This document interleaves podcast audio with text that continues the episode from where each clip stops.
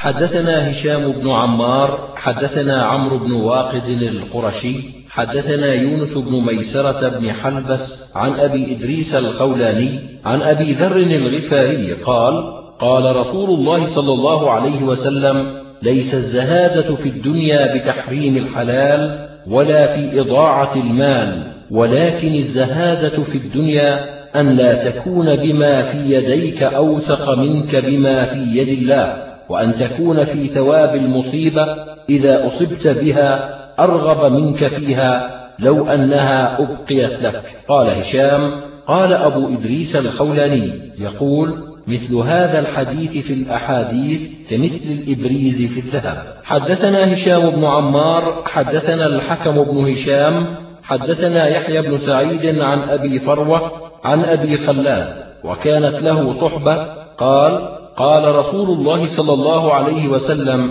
إذا رأيتم الرجل قد أعطي زهدا في الدنيا وقلة منطق فاقتربوا منه فإنه يلقي الحكمة. حدثنا أبو عبيدة بن أبي السفر حدثنا شهاب بن عباد حدثنا خالد بن عمرو القرشي عن سفيان الثوري عن أبي حازم عن سهل بن سعد الساعدي قال أتى النبي صلى الله عليه وسلم رجل فقال يا رسول الله دلني على عمل إذا أنا عملته أحبني الله وأحبني الناس. فقال رسول الله صلى الله عليه وسلم ازهد في الدنيا يحبك الله وازهد فيما في أيدي الناس يحبوك. حدثنا محمد بن الصباح أنبأنا جرير عن منصور عن أبي وائل عن سمرة بن سهم رجل من قومه قال نزلت على أبي هاشم بن عتبة وهو طعين فأتاه معاوية يعوده فبكى أبو هاشم فقال معاوية ما يبكيك أي خال؟ أوجع يشهدك أم على الدنيا؟ فقد ذهب صفوها. قال على كل لا ولكن رسول الله صلى الله عليه وسلم عهد إلي عهدا وددت أني كنت تبعته. قال إنك لعلك تدرك أموالا تقسم بين أقوام وإنما يكفيك من ذلك خادم ومركب في سبيل الله فأدركت فجمعت. حدثنا الحسن بن أبي الربيع حدثنا عبد الرزاق حدثنا جعفر بن سليمان عن ثابت عن أنس قال اشتكى سلمان فعاده سعد فرآه يبكي فقال له سعد ما يبكيك يا أخي؟ أليس قد صحبت رسول الله صلى الله عليه وسلم؟ أليس؟ أليس؟ قال سلمان ما أبكي واحدة من اثنتين ما أبكي ظنا للدنيا ولا كراهية للآخرة ولكن رسول الله صلى الله عليه وسلم عهد إلي عهدا فما أراني إلا قد تعديت. قال وما عهد إليك؟ قال عهد إلي أنه يكفي أحدكم مثل زاد الراكب ولا أراني إلا قد تعديت. وأما أنت يا سعد فاتق الله عند حكمك إذا حكمت وعند قسمك إذا قسمت وعند همك إذا هممت. قال ثابت فبلغني أنه ما ترك إلا بضعة وعشرين درهما من نفقة كانت عنده. حدثنا محمد بن بشار حدثنا محمد بن جعفر حدثنا شعبة عن عمر بن سليمان قال سمعت عبد الرحمن بن أبان بن عثمان بن عفان عن أبيه قال خرج زيد بن ثابت من عند مروان بنصف النهار. قلت ما بعث إليه هذه الساعة إلا لشيء سأل عنه. فسألته فقال سألنا عن أشياء سمعناها من رسول الله صلى الله عليه وسلم. سمعت رسول الله صلى الله عليه وسلم يقول من كانت الدنيا همه فرق الله عليه أمره وجعل فقره بين عينيه ولم يأته من الدنيا إلا ما كتب له. ومن كانت الآخرة نيته جمع الله له أمره وجعل غناه في قلبه وأتته الدنيا وهي راغمة. حدثنا علي بن محمد والحسين بن عبد الرحمن قالا حدثنا عبد الله بن نمير عن معاوية النصري عن نهشل عن الضحاك عن الأسود بن يزيد قال قال عبد الله سمعت نبيكم صلى الله عليه وسلم يقول من جعل الهموم هما واحدا هم المعاد كفاه الله هم دنياه ومن تشعبت به الهموم في أحوال الدنيا لم يبال الله في أي أوديته هلك. حدثنا نصر بن علي الجهضمي حدثنا عبد الله بن داود عن عمران بن زائدة عن أبيه عن أبي خالد الوالدي عن أبي هريرة قال ولا أعلمه إلا قد رفعه. قال يقول الله سبحانه يا ابن آدم تفرغ لعبادتي أملأ صدرك غنى وأسد فقرك وإن لم تفعل ملأت صدرك شغلا ولم أسد فقرك. حدثنا محمد بن عبد الله بن نمير حدثنا أبي ومحمد بن بشر قالا حدثنا إسماعيل بن أبي خالد عن قيس بن أبي حازم قال سمعت المستورد أخا بني فهر يقول سمعت رسول الله صلى الله عليه وسلم يقول ما مثل الدنيا في الآخرة إلا مثل ما يجعل أحدكم إصبعه في اليم فلينظر بما يرجع. حدثنا يحيى بن حكيم حدثنا أبو داود حدثنا المسعودي أخبرني عمرو بن مرة عن إبراهيم عن علقمة عن عبد الله قال اضطجع النبي صلى الله عليه وسلم على حصير فأثر في جلده فقلت بأبي وأمي يا رسول الله لو كنت آذنتنا ففرشنا لك عليه شيئا يقيك منه؟ فقال رسول الله صلى الله عليه وسلم ما أنا والدنيا إنما أنا والدنيا كراكب استظل تحت شجرة ثم راح وتركها. حدثنا هشام بن عمار وإبراهيم بن المنذر الحزامي ومحمد بن الصباح. قالوا حدثنا أبو يحيى زكريا بن منظور حدثنا أبو حازم عن سهل بن سعد قال كنا مع رسول الله صلى الله عليه وسلم بذي الحليفة فإذا هو بشاة ميتة شائلة برجلها فقال أترون هذه هينة على صاحبها؟ فوالذي نفسي بيده للدنيا أهون على الله من هذه على صاحبها ولو كانت الدنيا تزن عند الله جناح بعوضة ما سقى كافرا منها قطرة أبدا. حدثنا يحيى بن حبيب بن عربي حدثنا حماد بن زيد عن مجالد بن سعيد الهمداني عن قيس بن أبي حازم الهمداني قال حدثنا المستورد بن شداد قال إني لفي الركب مع رسول الله صلى الله عليه وسلم إذ أتى على سخلة منبوذة قال فقال أترون هذه هانت على أهلها؟ قال قيل يا رسول الله من هوانها ألقوها أو كما قال. قال فوالذي نفسي بيده للدنيا أهون على الله من هذه على أهلها. حدثنا علي بن ميمون الرقي حدثنا أبو خليد عتبة بن حماد الدمشقي عن ابن ثوبان عن عطاء بن قرة عن عبد الله بن ضمرة السلولي قال حدثنا أبو هريرة قال سمعت رسول الله صلى الله عليه وسلم وهو يقول الدنيا ملعونة ملعون ما فيها إلا ذكر الله وما والاه أو عالما أو متعلما. حدثنا أبو مروان محمد بن عثمان العثماني حدثنا عبد العزيز بن أبي حازم عن العلاء بن عبد الرحمن عن أبيه عن أبي هريرة قال قال رسول الله صلى الله عليه وسلم الدنيا سجن المؤمن وجنة الكافر. حدثنا يحيى بن حبيب بن عربي حدثنا حماد بن زيد عن ليث عن مجاهد عن ابن عمر قال أخذ رسول الله صلى الله عليه وسلم ببعض جسدي فقال يا عبد الله كن في الدنيا كأنك غريب أو كأنك عابر سبيل وعد نفسك من أهل القبور. حدثنا هشام بن عمار حدثنا سويد بن عبد العزيز عن زيد بن واقد عن بسر بن عبيد الله عن أبي إدريس الخولاني عن معاذ بن جبل قال قال رسول الله صلى الله عليه وسلم ألا أخبرك عن ملوك الجنة؟ قلت بلى. قال رجل ضعيف مستضعف ذو طمرين لا يؤبه له لو أقسم على الله لأبره. حدثنا محمد بن بشار حدثنا عبد الرحمن بن مهدي حدثنا سفيان عن معبد بن خالد قال سمعت حارثة بن وهب قال قال رسول الله صلى الله عليه وسلم ألا أنبئكم بأهل الجنة؟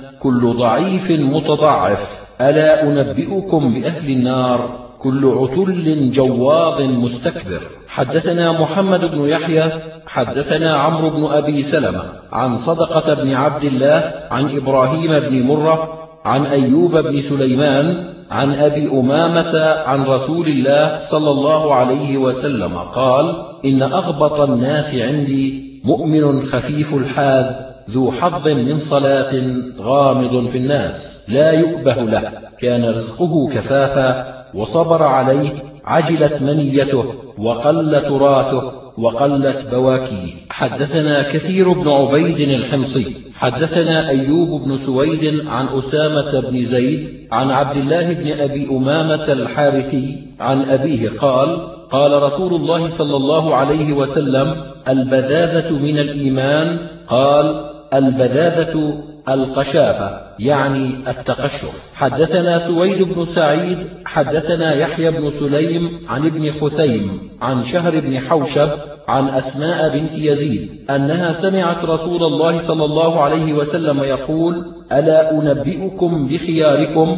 قالوا بلى يا رسول الله.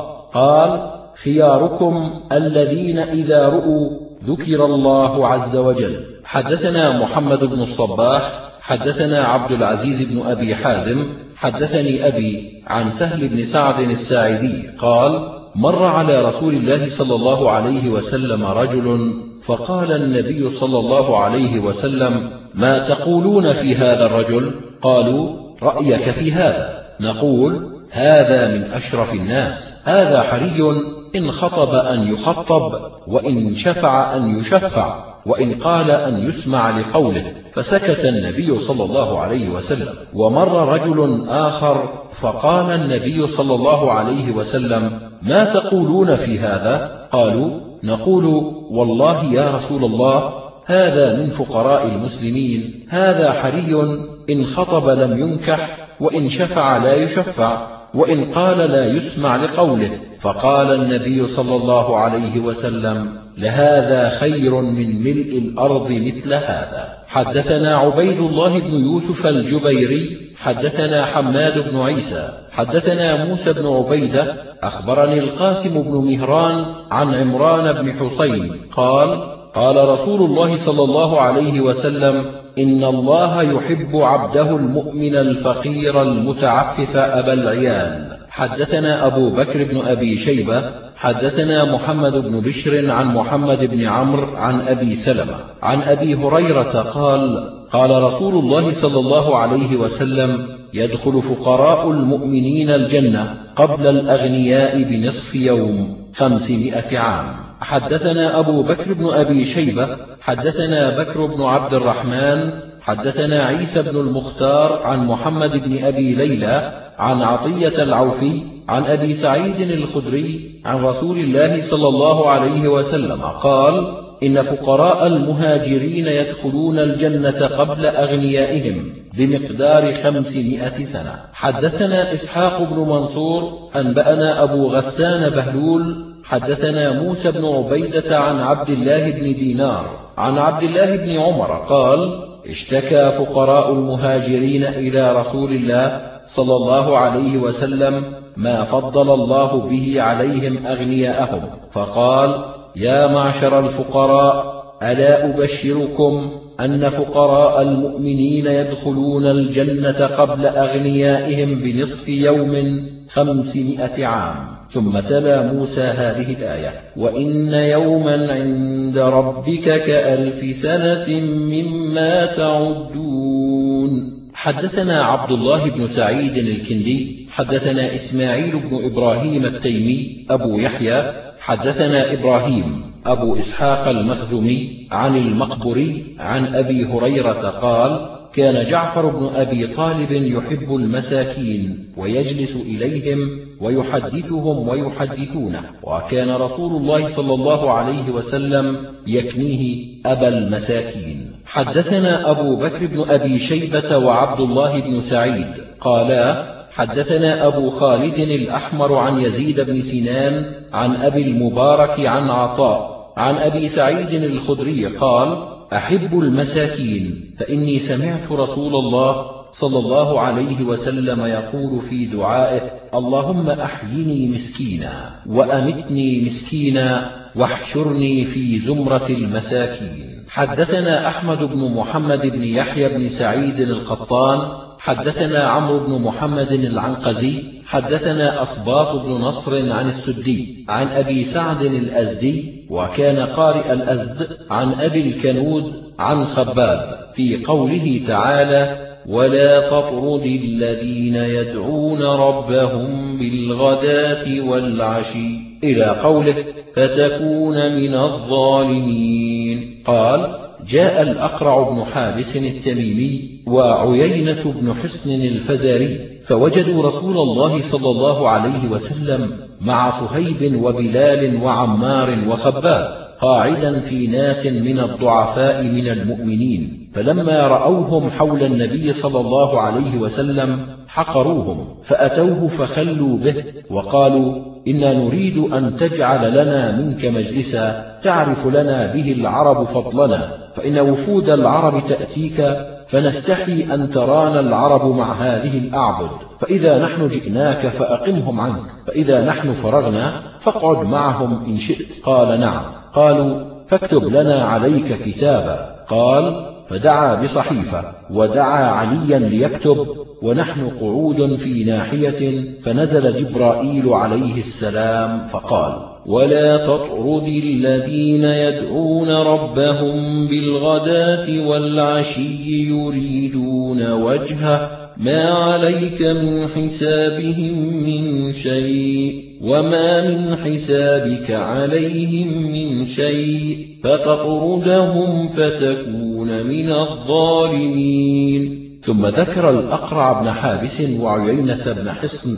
فقال وكذلك فتنا بعضهم ببعض ليقولوا أهؤلاء من الله عليهم من بيننا أليس الله بأعلم بالشاكرين؟ ثم قال وإذا جاءك الذين يؤمنون بآياتنا فقل سلام عليكم كتب ربكم على نفسه الرحمة قال فدنونا منه حتى وضعنا ركبنا على ركبته وكان رسول الله صلى الله عليه وسلم يجلس معنا. فإذا أراد أن يقوم قام وتركنا. فأنزل الله واصبر نفسك مع الذين يدعون ربهم بالغداة والعشي يريدون وجهه ولا تعد عيناك عنهم ولا تجالس الأشراف.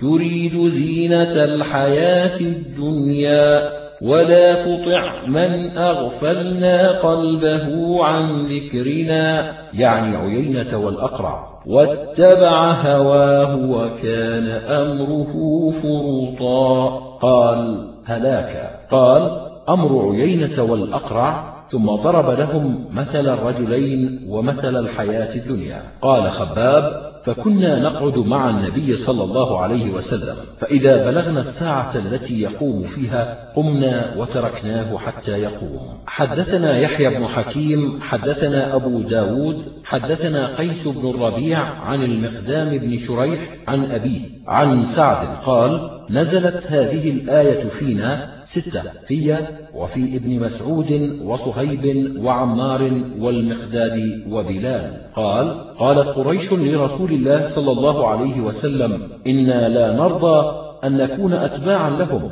فاطردهم عنك. قال فدخل قلب رسول الله صلى الله عليه وسلم من ذلك ما شاء الله أن يدخل فأنزل الله عز وجل ولا تطرد الذين يدعون ربهم بالغداة والعشي يريدون وجهه. الآية حدثنا أبو بكر بن أبي شيبة وأبو كريب قالا حدثنا بكر بن عبد الرحمن حدثنا عيسى بن المختار عن محمد بن أبي ليلى عن عطية العوفي عن أبي سعيد الخدري عن رسول الله صلى الله عليه وسلم أنه قال ويل للمكثرين إلا من قال بالمال هكذا وهكذا وهكذا وهكذا. أربع عن يمينه وعن شماله ومن قدامه ومن ورائه. حدثنا العباس بن عبد العظيم العنبري حدثنا النضر بن محمد حدثنا عكرمة بن عمار حدثني أبو زميل هو سماك عن مالك بن مرثد الحنفي عن أبيه عن أبي ذر قال قال رسول الله صلى الله عليه وسلم الأكثرون هم الأسفلون يوم القيامة إلا من قال بالمال هكذا وهكذا وكسبه من طيب. حدثنا يحيى بن حكيم حدثنا يحيى بن سعيد القطان عن محمد بن عجلان عن أبيه عن أبي هريرة قال قال رسول الله صلى الله عليه وسلم الأكثرون هم الأسفلون إلا من قال هكذا وهكذا وهكذا. ثلاثة. حدثنا يعقوب بن حميد بن كاسب حدثنا عبد العزيز بن محمد عن أبي سهيل بن مالك عن أبيه عن أبي هريرة أن النبي صلى الله عليه وسلم قال ما أحب أن أحدا عندي ذهبا فتأتي علي ثالثة وعندي منه شيء إلا شيء أرصده في قضاء دين. حدثنا هشام بن عمار حدثنا صدقة بن خالد حدثنا يزيد بن أبي مريم عن أبي عبيد الله مسلم بن مشكم عن عمرو بن غيلان الثقفي قال قال رسول الله صلى الله عليه وسلم اللهم من آمن بي وصدقني وعلم أن ما جئت به هو الحق من عندك فأقلل ماله وولده وحبب إليه لقاءك وعجل له القضاء. ومن لم يؤمن بي ولم يصدقني ولم يعلم أن ما جئت به هو الحق من عندك فأكثر ماله وولده وأطل عمره. حدثنا أبو بكر بن أبي شيبة حدثنا عفان حدثنا غسان بن برزين وحدثنا عبد الله بن معاوية الجمحي حدثنا غسان بن برزين حدثنا سيار بن سلامة عن البراء السليطي عن قادة الأسدي قال بعثني رسول الله صلى الله عليه وسلم إلى رجل يستمنحه ناقة فرده ثم بعثني إلى رجل آخر فأرسل إليه بناقة فلما أبصرها رسول الله صلى الله عليه وسلم قال اللهم بارك فيها وفي من بعث بها. قال نقادة فقلت لرسول الله صلى الله عليه وسلم وفي من جاء بها؟ قال وفي من جاء بها. ثم أمر بها فحلبت فدرت. فقال رسول الله صلى الله عليه وسلم اللهم أكثر مال فلان للمانع الأول واجعل رزق فلان يوما بيوم. للذي بعث بالناقة. حدثنا الحسن بن حماد حدثنا أبو بكر بن عياش عن أبي حصين عن أبي صالح عن أبي هريرة قال قال رسول الله صلى الله عليه وسلم تعس عبد الدينار وعبد الدرهم وعبد القطيفة وعبد الخميصة إن أعطي رضي وإن لم يعط لم يفي.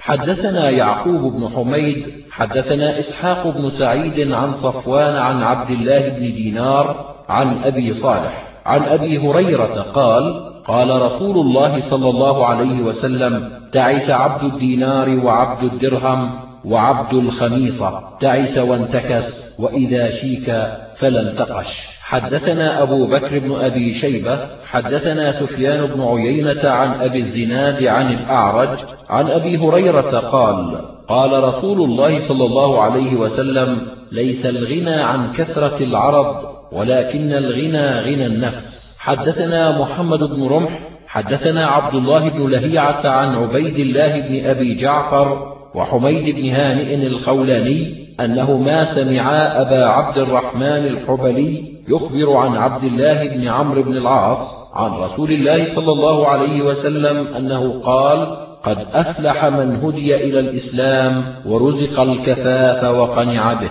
حدثنا محمد بن عبد الله بن نمير وعلي بن محمد.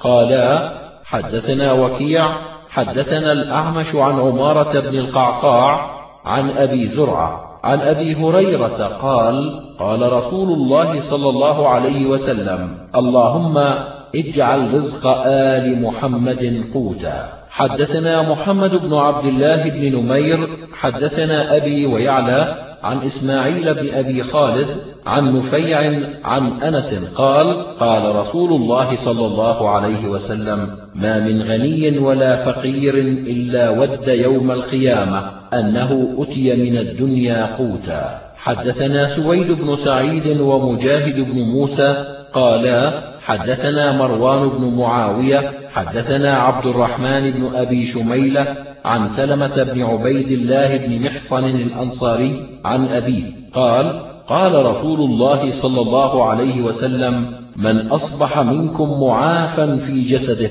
آمنا في سربه عنده قوت يومه. فكأنما حيزت له الدنيا. حدثنا أبو بكر حدثنا وكيع وأبو معاوية عن الأعمش عن أبي صالح عن أبي هريرة قال قال رسول الله صلى الله عليه وسلم انظروا إلى من هو أسفل منكم ولا تنظروا إلى من هو فوقكم فإنه أجدر أن لا تزدروا نعمة الله. قال أبو معاوية عليكم.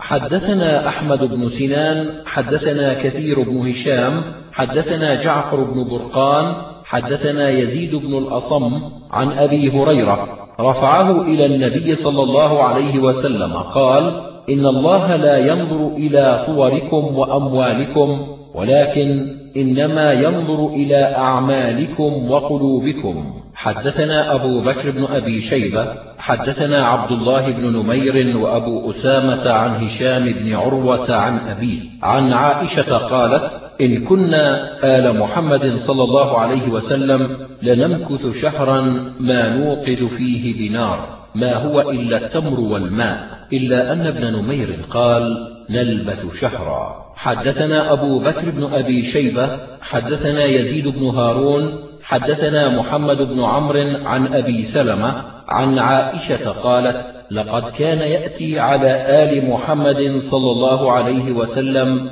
الشهر ما يرى في بيت من بيوته الدخان. قلت فما كان طعامهم؟ قالت الأسودان التمر والماء. غير أنه كان لنا جيران من الأنصار جيران صدق وكانت لهم ربائب فكانوا يبعثون إليه ألبانها. قال محمد وكانوا تسعة أبيات. حدثنا نصر بن علي حدثنا بشر بن عمر حدثنا شعبة عن سماك عن النعمان بن بشير قال سمعت عمر بن الخطاب يقول رأيت رسول الله صلى الله عليه وسلم يلتوي في اليوم من الجوع ما يجد من الدقل ما يملأ به بطنه. حدثنا أحمد بن منيع حدثنا الحسن بن موسى أنبأنا شيبان عن قتادة عن أنس بن مالك قال سمعت رسول الله صلى الله عليه وسلم يقول مرارا والذي نفس محمد بيده ما أصبح عند آل محمد صاع حب ولا صاع تمر وإن له يومئذ تسع نسوة. حدثنا محمد بن يحيى حدثنا أبو المغيرة حدثنا عبد الرحمن بن عبد الله المسعودي عن علي بن بديمة عن أبي عبيدة عن عبد الله قال قال رسول الله صلى الله عليه وسلم ما أصبح في آل محمد إلا مد من طعام أو ما أصبح في آل محمد مد من طعام. حدثنا نصر بن علي أخبرني أبي عن شعبة عن عبد الأكرم رجل من أهل الكوفة عن أبيه عن سليمان بن صرد قال أتانا رسول الله صلى الله عليه وسلم فمكثنا ثلاث ليال لا نقدر أو لا يقدر على طعام. حدثنا سويد بن سعيد حدثنا علي بن مسهر عن الأعمش عن أبي صالح. عن أبي هريرة قال أتي رسول الله صلى الله عليه وسلم يوما بطعام سخن فأكل فلما فرغ قال الحمد لله ما دخل بطني طعام سخن منذ كذا وكذا. حدثنا عبد الله بن سعيد حدثنا عبد الله بن نمير وأبو خالد عن هشام بن عروة عن أبيه عن عائشة قالت كان ضجاع رسول الله صلى الله عليه وسلم أدما حشوه ليف. حدثنا واصل بن عبد الأعلى حدثنا محمد بن فضيل عن عطاء بن السائب عن أبيه عن علي أن رسول الله صلى الله عليه وسلم أتى عليا وفاطمة وهما في خميل لهما والخميل القطيفة البيضاء من الصوف. قد كان رسول الله صلى الله عليه وسلم جهزهما بها ووسادة محشوة إذخرا وقربة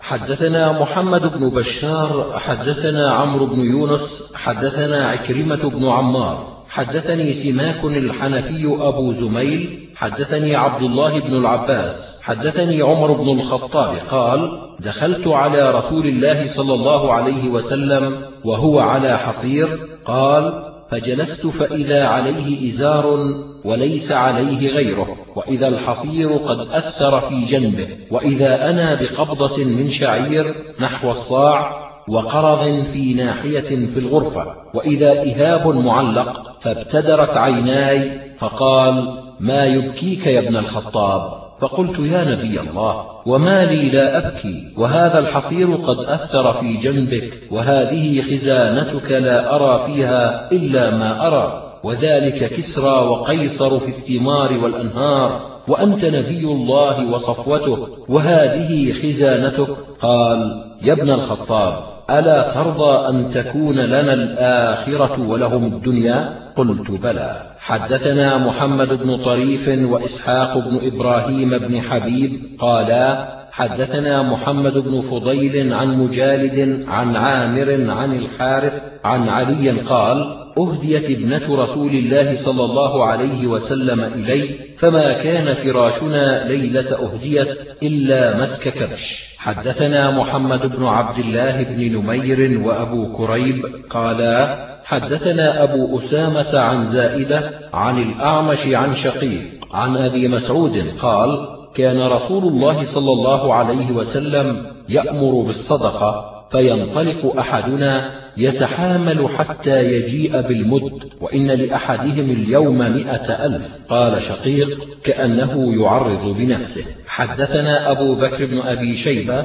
حدثنا وكيع عن أبي نعامة. سمعه من خالد بن عمير قال خطبنا عتبة بن غزوان على المنبر فقال لقد رأيتني سابع سبعة مع رسول الله صلى الله عليه وسلم ما لنا طعام نأكله إلا ورق الشجر حتى قرحت أشداقنا. حدثنا أبو بكر بن أبي شيبة حدثنا غندر عن شعبة عن عباس الجريري قال سمعت أبا عثمان يحدث عن أبي هريرة أنهم أصابهم جوع وهم سبعة. قال فأعطاني النبي صلى الله عليه وسلم سبع تمرات لكل إنسان تمرة. حدثنا محمد بن يحيى بن أبي عمر العدني حدثنا سفيان بن عيينة عن محمد بن عمرو عن يحيى بن عبد الرحمن بن حاطب عن عبد الله بن زبير بن العوام عن أبيه قال لما نزلت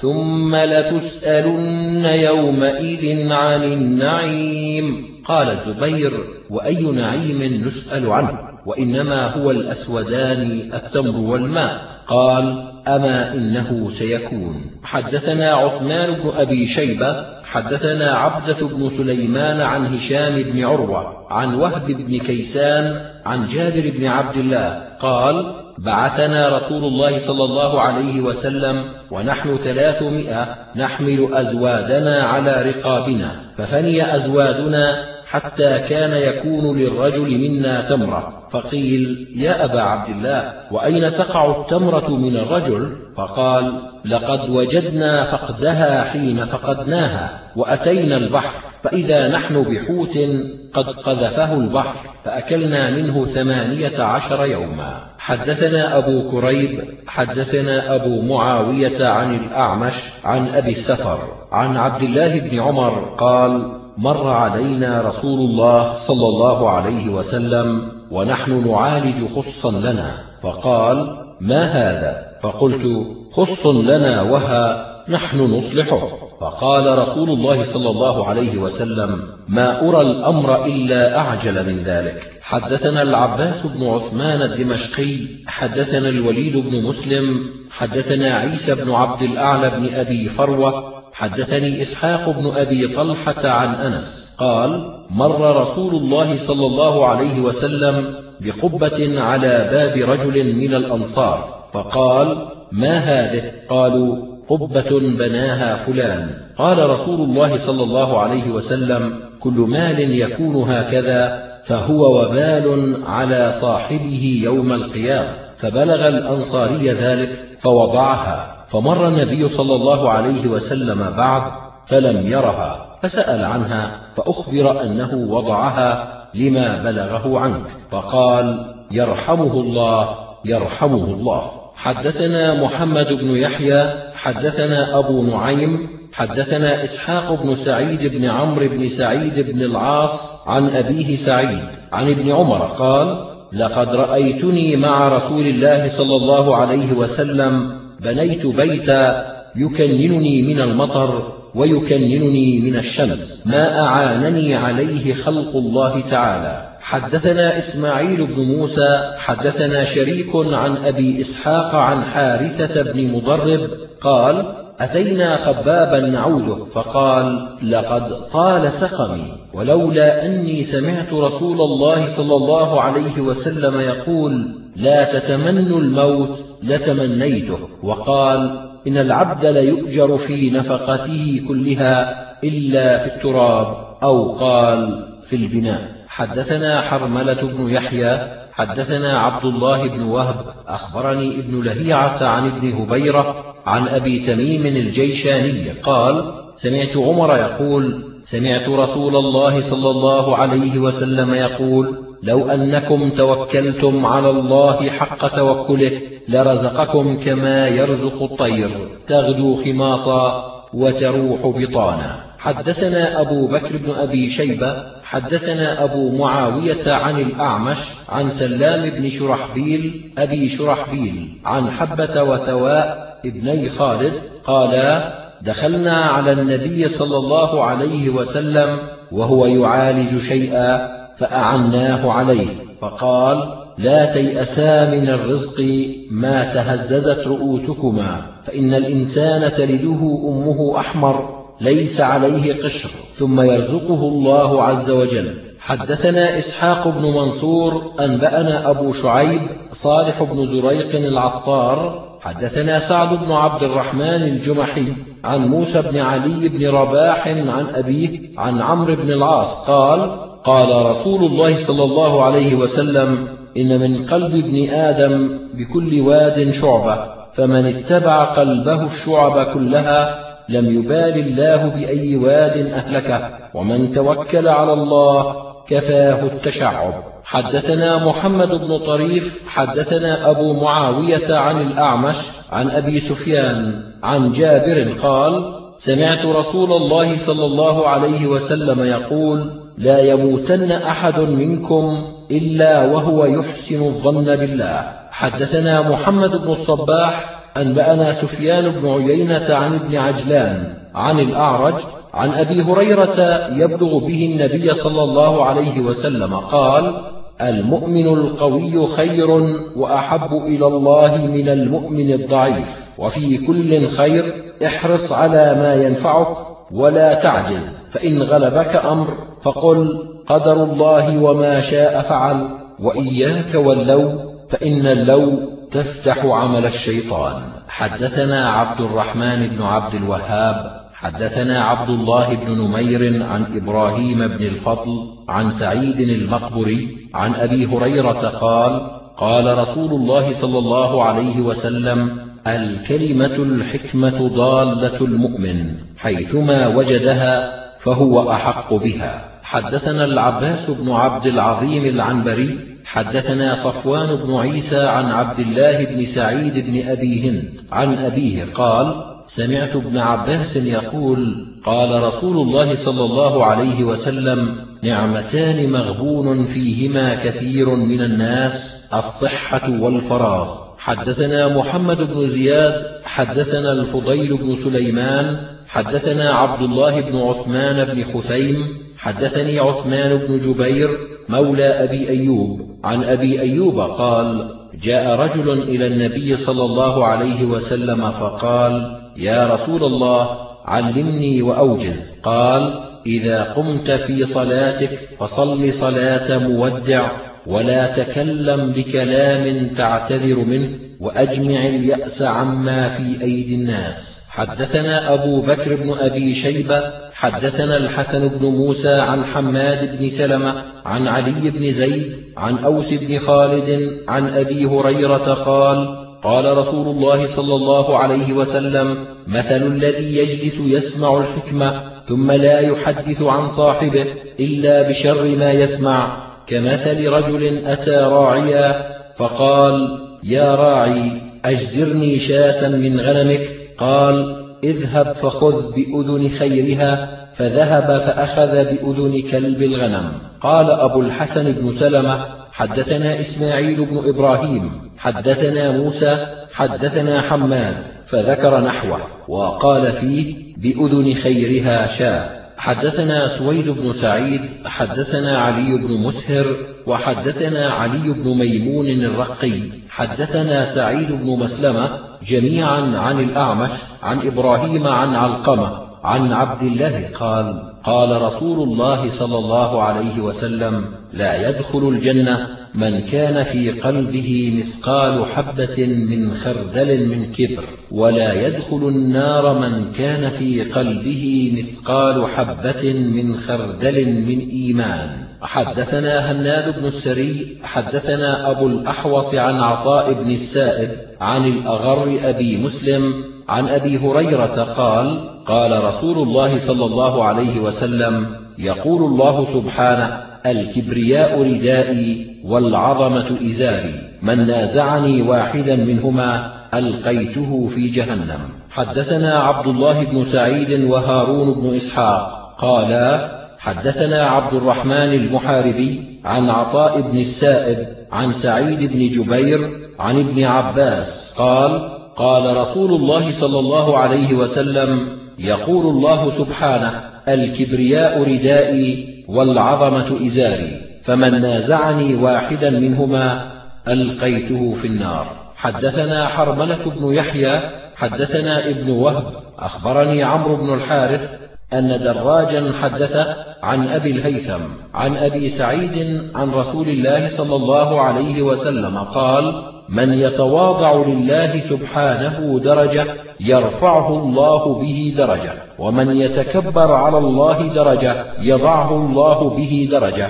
حتى يجعله في أسفل السافلين. حدثنا نصر بن علي حدثنا عبد الصمد وسلم بن قتيبة. قالا حدثنا شعبة عن علي بن زيد عن أنس بن مالك قال إن كانت الأمة من أهل المدينة لتأخذ بيد رسول الله صلى الله عليه وسلم فما ينزع يده من يدها حتى تذهب به حيث شاءت من المدينة في حاجتها. حدثنا عمرو بن رافع حدثنا جرير عن مسلم الأعور عن أنس بن مالك قال كان رسول الله صلى الله عليه وسلم يعود المريض ويشيع الجنازة ويجيب دعوة المملوك ويركب الحمار. وكان يوم قريضة والنضير على حمار ويوم خيبر على حمار مخطوم برسن من ليف. وتحته إكاف من ليف حدثنا أحمد بن سعيد حدثنا علي بن الحسين بن واقد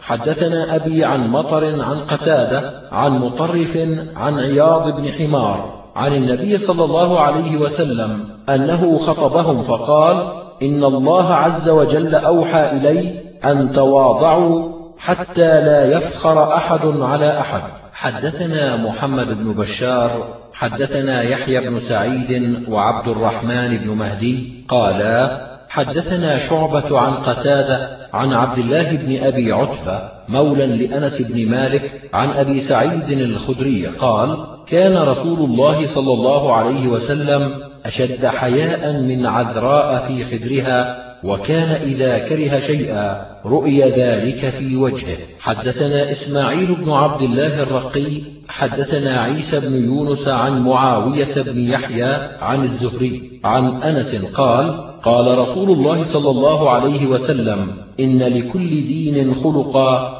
وخلق الإسلام الحياء. حدثنا عبد الله بن سعيد حدثنا سعيد بن محمد الوراق حدثنا صالح بن حيان عن محمد بن كعب القرظي عن ابن عباس قال قال رسول الله صلى الله عليه وسلم إن لكل دين خلقا وإن خلق الإسلام الحياء حدثنا عمرو بن رافع حدثنا جرير عن منصور عن ربعي بن حراش عن عقبة بن عمرو أبي مسعود. قال قال رسول الله صلى الله عليه وسلم إن مما أدرك الناس من كلام النبوة الأولى إذا لم تستحي فاصنع ما شئت. حدثنا إسماعيل بن موسى حدثنا هشيم عن منصور عن الحسن عن أبي بكرة قال قال رسول الله صلى الله عليه وسلم الحياء من الإيمان والإيمان في الجنة والبذاء من الجفاء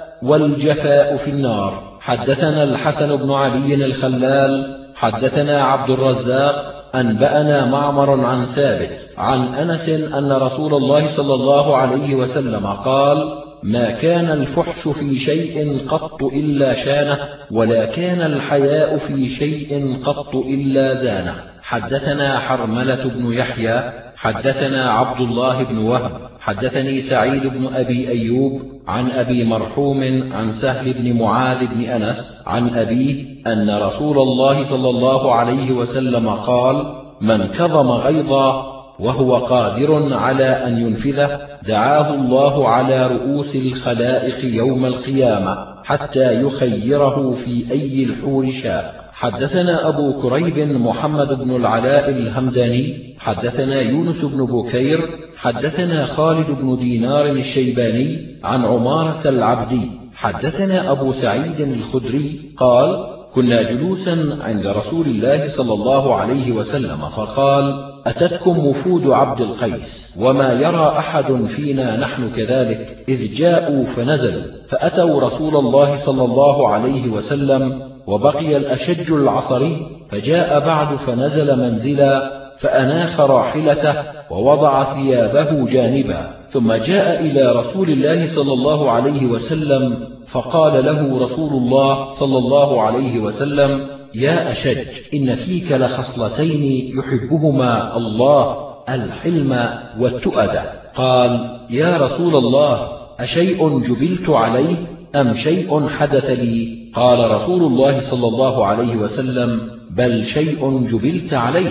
حدثنا أبو إسحاق الهروي حدثنا العباس بن الفضل الأنصاري حدثنا قرة بن خالد حدثنا أبو جمرة عن ابن عباس أن النبي صلى الله عليه وسلم قال للأشج العصري إن فيك خصلتين يحبهما الله الحلم والحياء. حدثنا زيد بن أخزم حدثنا بشر بن عمر حدثنا حماد بن سلمة عن يونس بن عبيد عن الحسن عن ابن عمر قال قال رسول الله صلى الله عليه وسلم ما من جرعة أعظم أجرا عند الله من جرعة غيظ كظمها عبد ابتغاء وجه الله. حدثنا أبو بكر بن أبي شيبة أنبأنا عبيد الله بن موسى أنبأنا إسرائيل عن إبراهيم بن مهاجر عن مجاهد عن مورق الأجلي عن أبي ذر قال قال رسول الله صلى الله عليه وسلم إني أرى ما لا ترون وأسمع ما لا تسمعون. إن السماء أطت وحق لها أن تأط. ما فيها موضع أربع أصابع إلا وملك واضع جبهته ساجدا لله.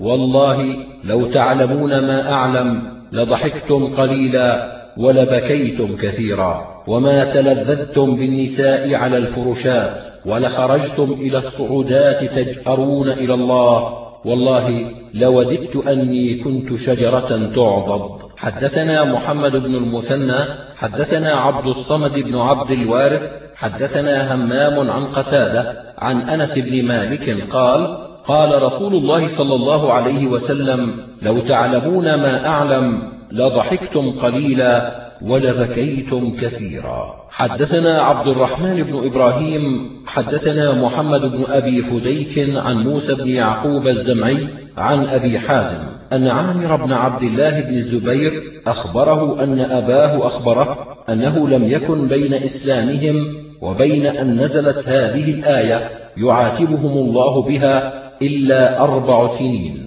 ولا يكونوا كالذين أوتوا الكتاب من قبل فطال عليهم الأمد فقست قلوبهم وكثير منهم فاسقون. حدثنا أبو بكر بن خلف حدثنا أبو بكر الحنفي حدثنا عبد الحميد بن جعفر عن إبراهيم بن عبد الله بن حنين عن أبي هريرة قال قال رسول الله صلى الله عليه وسلم لا تكثر الضحك فإن كثرة الضحك تميت القلب. حدثنا هناد بن السري حدثنا أبو الأحوص عن الأعمش عن إبراهيم عن علقمة عن عبد الله قال قال لي النبي صلى الله عليه وسلم اقرأ علي فقرأت عليه بسورة النساء حتى إذا بلغت فكيف إذا جئنا من كل أمة بشهيد؟ وجئنا بك على هؤلاء شهيدا. فنظرت إليه فإذا عيناه تدمعان. حدثنا القاسم بن زكريا بن دينار حدثنا إسحاق بن منصور حدثنا أبو رجاء الخراساني عن محمد بن مالك عن البراء. قال كنا مع رسول الله صلى الله عليه وسلم في جنازة فجلس على شفير القبر فبكى حتى بل الثرى. ثم قال يا إخواني لمثل هذا فأعدوا. حدثنا عبد الله بن أحمد بن بشير بن ذكوان الدمشقي حدثنا الوليد بن مسلم حدثنا أبو رافع عن ابن أبي مليكة عن عبد الرحمن بن السائب عن سعد بن أبي وقاص قال قال رسول الله صلى الله عليه وسلم ابكوا فإن لم تبكوا فتباكوا. حدثنا عبد الرحمن بن إبراهيم الدمشقي وإبراهيم بن المنذر قالا حدثنا ابن أبي فديك حدثني حماد بن أبي حميد الزرقي عن عون بن عبد الله بن عتبة بن مسعود عن أبيه عن عبد الله بن مسعود قال قال رسول الله صلى الله عليه وسلم ما من عبد مؤمن يخرج من عينيه دموع وإن كان مثل رأس الذباب من خشية الله ثم تصيب شيئا من حر وجهه إلا حرمه الله على النار. حدثنا أبو بكر حدثنا وكيع عن مالك بن مغول عن عبد الرحمن بن سعد الهمداني عن عائشة قالت قلت يا رسول الله والذين يؤتون ما آتوا وقلوبهم وجلة أهو الذي يزني ويسرق ويشرب الخمر؟ قال لا يا بنت أبي بكر أو يا بنت الصديق ولكنه الرجل يصوم ويتصدق ويصلي وهو يخاف أن لا يتقبل منه.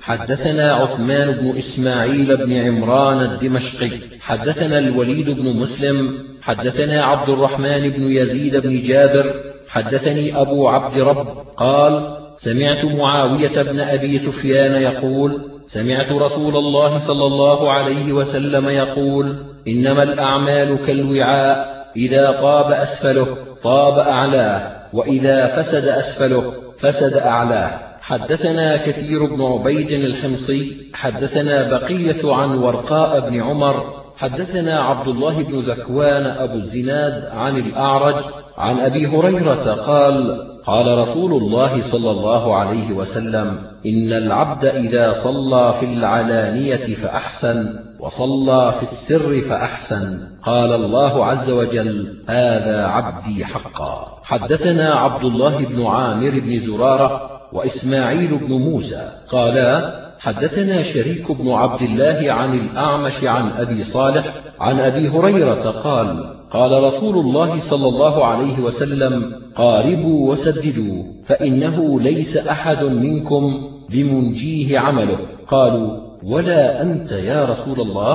قال ولا أنا إلا أن يتغمدني الله برحمة منه وفضل. حدثنا أبو مروان العثماني حدثنا عبد العزيز بن أبي حازم عن العلاء بن عبد الرحمن عن أبيه عن أبي هريرة أن رسول الله صلى الله عليه وسلم قال قال الله عز وجل أنا أغنى الشركاء عن الشرك فمن عمل لي عملا أشرك فيه غيري فأنا منه بريء. وهو للذي أشرك.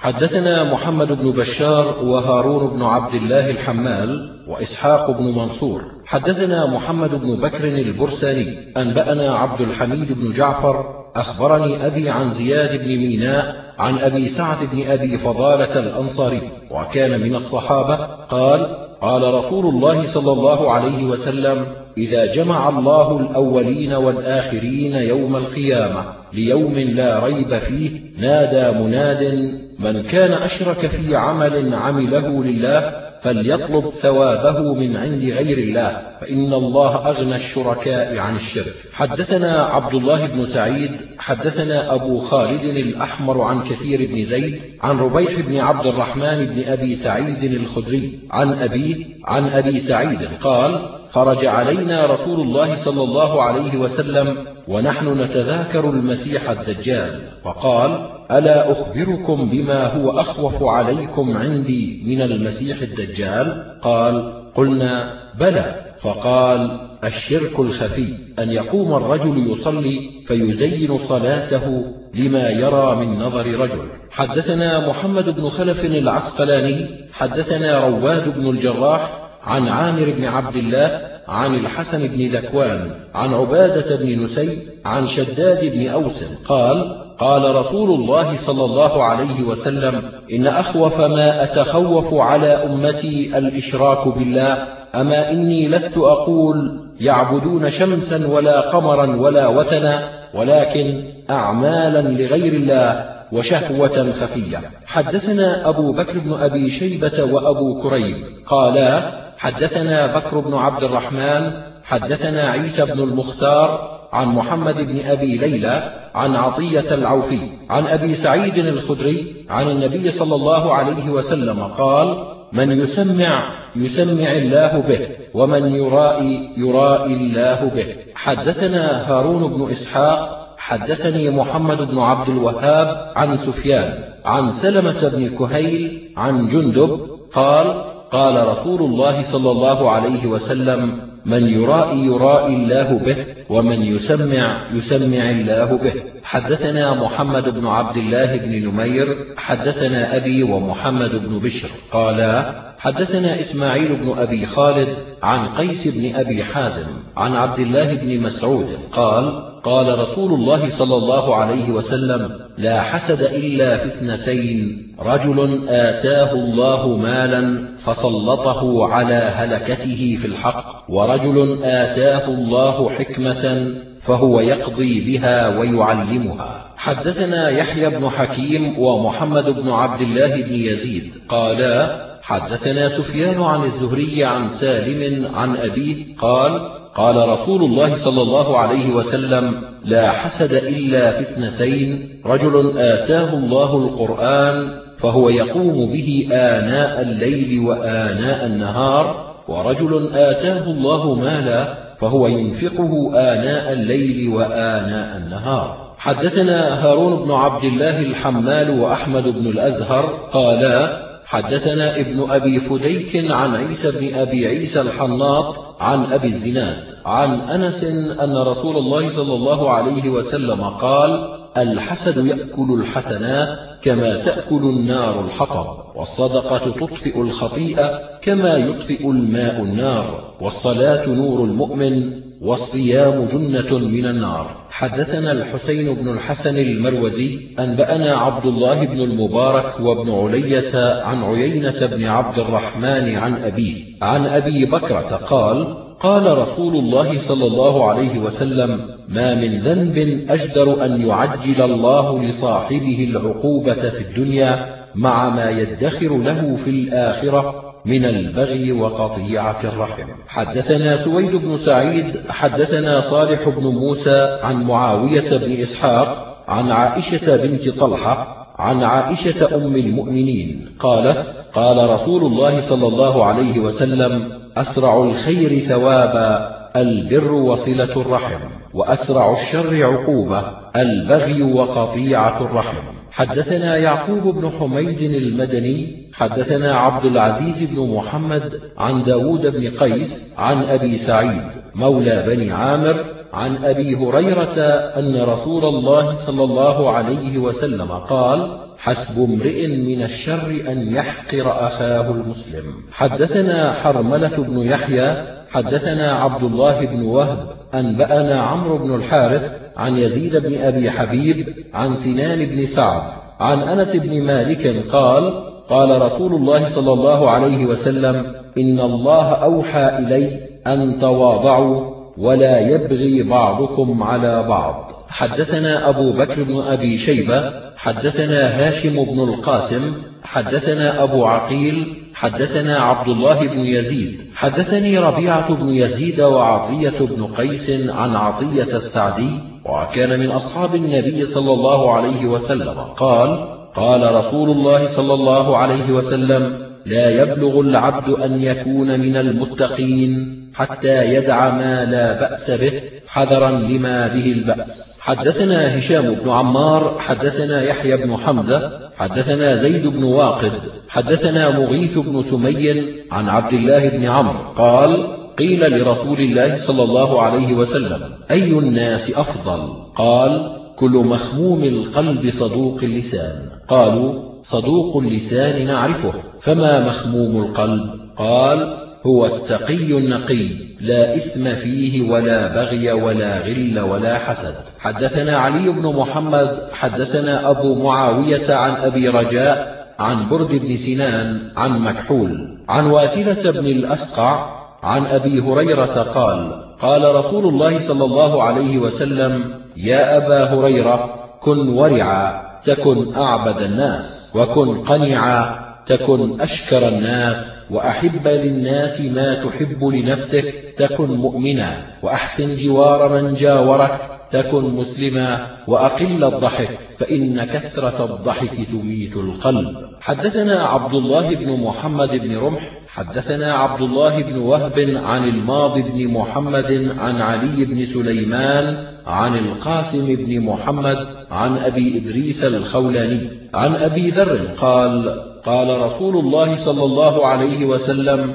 لا عقل كالتدبير ولا ورع كالكف ولا حسب كحسن الخلق. حدثنا محمد بن خلف العسقلاني حدثنا يونس بن محمد حدثنا سلام بن أبي مطيع عن قتادة عن الحسن عن سمرة بن جندب قال قال رسول الله صلى الله عليه وسلم الحسب المال والكرم التقوى. حدثنا هشام بن عمار وعثمان بن أبي شيبة قالا حدثنا المعتمر بن سليمان عن كهمس بن الحسن عن أبي السليل ضريب بن نفير عن أبي ذر قال قال رسول الله صلى الله عليه وسلم إني لأعرف كلمة.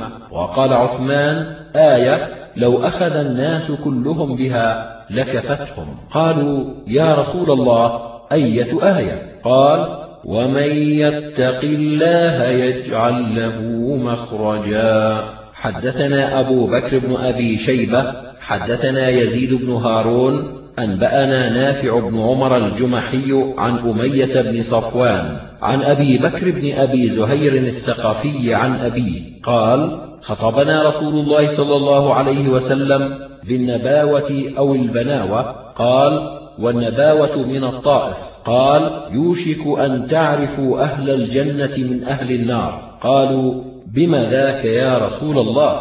قال بالثناء الحسن والثناء السيء. أنتم شهداء الله بعضكم على بعض. حدثنا أبو بكر بن أبي شيبة حدثنا أبو معاوية عن الأعمش عن جامع بن شداد عن كلثوم الخزاعي قال أتى النبي صلى الله عليه وسلم رجل فقال يا رسول الله كيف لي أن أعلم إذا أحسنت أني قد أحسنت وإذا أسأت أني قد أسأت؟ فقال رسول الله صلى الله عليه وسلم إذا قال جيرانك قد أحسنت فقد أحسنت وإذا قالوا إنك قد أسأت فقد أسأت. حدثنا محمد بن يحيى حدثنا عبد الرزاق أنبأنا معمر عن منصور عن أبي وائل عن عبد الله قال قال رجل لرسول الله صلى الله عليه وسلم كيف لي أن أعلم إذا أحسنت وإذا أسأت؟ قال النبي صلى الله عليه وسلم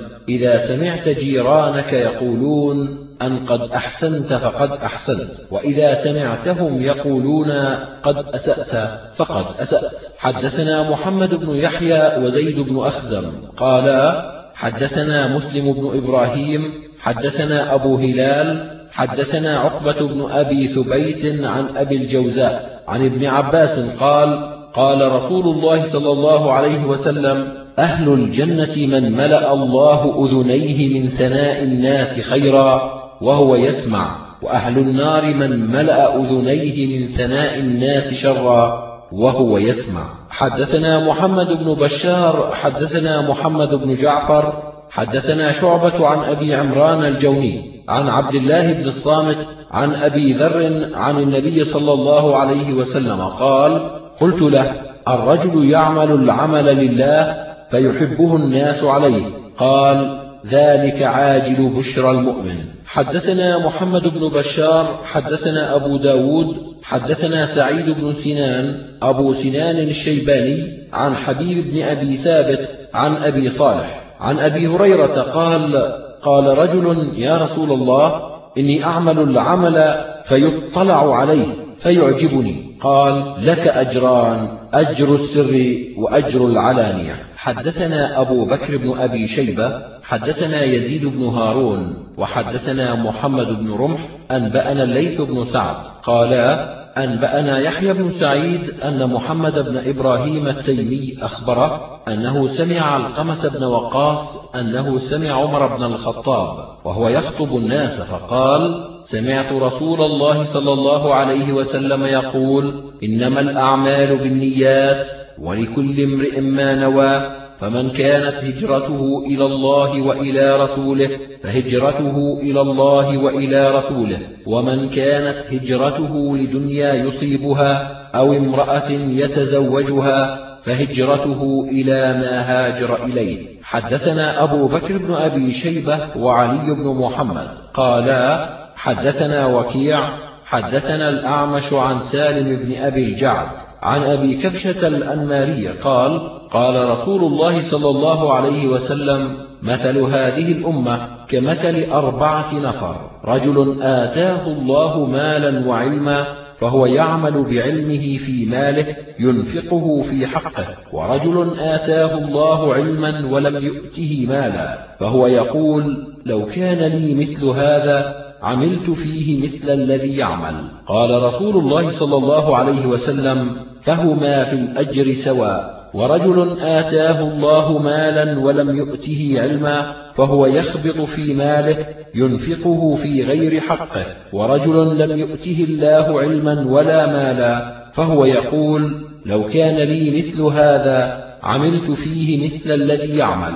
قال رسول الله صلى الله عليه وسلم فهما في الوزر سواء حدثنا إسحاق بن منصور المروزي. حدثنا عبد الرزاق أنبأنا معمر معمر عن منصور عن سالم بن أبي الجعد عن ابن أبي كبشة عن أبيه عن النبي صلى الله عليه وسلم. وحدثنا محمد بن إسماعيل بن سمرة حدثنا أبو أسامة عن مفضل عن منصور عن سالم بن أبي الجعد عن ابن أبي كبشة عن أبيه عن النبي صلى الله عليه وسلم نحوه حدثنا أحمد بن سنان ومحمد بن يحيى قالا حدثنا يزيد بن هارون عن شريك عن ليث عن طاووس عن أبي هريرة قال قال رسول الله صلى الله عليه وسلم إنما يبعث الناس على نياتهم. حدثنا زهير بن محمد أنبأنا زكريا بن عدي أنبأنا شريك عن الأعمش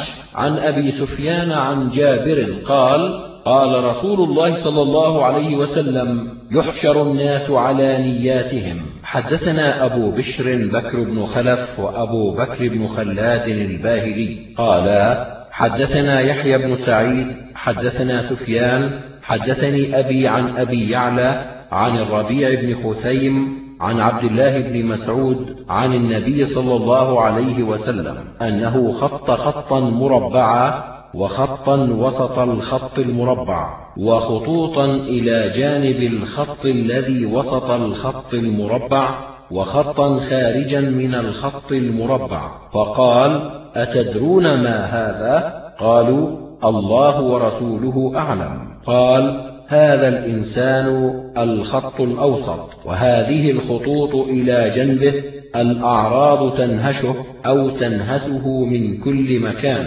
فإن أخطأه هذا أصابه هذا. والخط المربع الأجل المحيط والخط الخارج الأمل. حدثنا إسحاق بن منصور حدثنا النضر بن شميل أنبأنا حماد بن سلمة عن عبد الله بن أبي بكر قال سمعت أنس بن مالك يقول قال رسول الله صلى الله عليه وسلم هذا ابن آدم وهذا أجله عند قفاه وبسط يده أمامه ثم قال وثم أمله.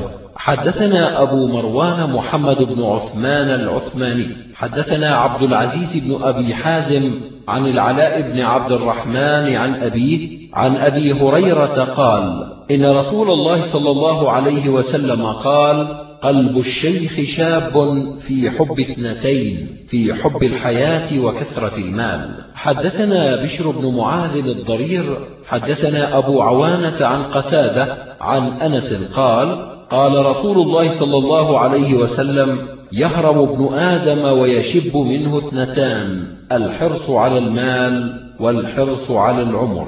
حدثنا أبو مروان العثماني حدثنا عبد العزيز بن أبي حازم عن العلاء بن عبد الرحمن عن أبيه عن أبي هريرة أن رسول الله صلى الله عليه وسلم قال لو أن لابن آدم واديين من مال لأحب أن يكون معهما ثالث ولا يملأ نفسه إلا التراب ويتوب الله على من تاب. حدثنا الحسن بن عرفة حدثني عبد الرحمن بن محمد المحاربي عن محمد بن عمرو عن أبي سلمة عن أبي هريرة أن رسول الله صلى الله عليه وسلم قال أعمار أمتي ما بين الستين إلى السبعين وأقلهم من يجوز ذلك. حدثنا أبو بكر بن أبي شيبة حدثنا أبو الأحوص عن أبي إسحاق عن أبي سلمة. عن أم سلمة قالت والذي ذهب بنفسه صلى الله عليه وسلم ما مات حتى كان أكثر صلاته وهو جالس وكان أحب الأعمال إليه العمل الصالح. الذي يدوم عليه العبد وإن كان يسيرا. حدثنا أبو بكر بن أبي شيبة حدثنا أبو أسامة عن هشام بن عروة عن أبيه عن عائشة قالت كانت عندي امرأة فدخل علي النبي صلى الله عليه وسلم فقال من هذه؟ قلت فلانة لا تنام تذكر من صلاتها. فقال النبي صلى الله عليه وسلم مه عليكم بما تطيقون فوالله لا يمل الله حتى تملوا. قالت وكان أحب الدين إليه الذي يدوم عليه صاحبه. حدثنا أبو بكر بن أبي شيبة حدثنا الفضل بن دكين عن سفيان عن الجريري عن أبي عثمان عن حنظلة الكاتب التميمي الأسيدي قال كنا عند رسول الله صلى الله عليه وسلم فذكرنا الجنة والنار حتى كأن رأي العين فقمت إلى أهلي وولدي فضحكت ولعبت قال فذكرت الذي كنا فيه فخرجت فلقيت أبا بكر فقلت نافقت نافقت فقال أبو بكر إنا لنفعله فذهب حنظلة فذكره للنبي صلى الله عليه وسلم فقال يا حنظلة لو كنتم كما تكونون عندي لصافحتكم الملائكة على فرشكم أو على طرقكم يا حنظلة ساعة وساعة. حدثنا العباس بن عثمان الدمشقي حدثنا الوليد بن مسلم حدثنا ابن لهيعة حدثنا عبد الرحمن الأعرج. سمعت أبا هريرة يقول قال رسول الله صلى الله عليه وسلم اكلفوا من العمل ما تطيقون فإن خير العمل أدومه وإن قل. حدثنا عمرو بن رافع حدثنا يعقوب بن عبد الله الأشعري عن عيسى بن جارية عن جابر بن عبد الله قال مر رسول الله صلى الله عليه وسلم على رجل يصلي على صخرة فأتى ناحية مكة فمكث مليا ثم انصرف. فوجد الرجل يصلي على حاله فقام فجمع يديه ثم قال يا أيها الناس عليكم بالقصد ثلاثة فإن الله لا يمل حتى تملوا. حدثنا محمد بن عبد الله بن نمير حدثنا وكيع وأبي عن الأعمش عن شقيق عن عبد الله قال قلنا يا رسول الله أنؤاخذ بما كنا نعمل في الجاهلية؟ وقال رسول الله صلى الله عليه وسلم من أحسن في الإسلام لم يؤاخذ بما كان في الجاهلية ومن أساء أخذ بالأول والآخر. حدثنا أبو بكر بن أبي شيبة حدثنا خالد بن مخلد حدثني سعيد بن مسلم بن بانك قال سمعت عامر بن عبد الله بن الزبير يقول حدثني عوف بن الحارث عن عائشة قالت قال لي رسول الله صلى الله عليه وسلم يا عائشة إياك ومحقرات الأعمال فإن لها من الله طالبا. حدثنا هشام بن عمار حدثنا حاتم بن إسماعيل والوليد بن مسلم قالا حدثنا محمد بن عجلان عن القعقاع بن حكيم عن أبي صالح عن أبي هريرة أن رسول الله صلى الله عليه وسلم قال إن المؤمن إذا أذنب كانت نكتة سوداء في قلبه فإن تاب ونزع واستغفر ثقل قلبه فإن زاد زادت فذلك الران الذي ذكره الله في كتابه.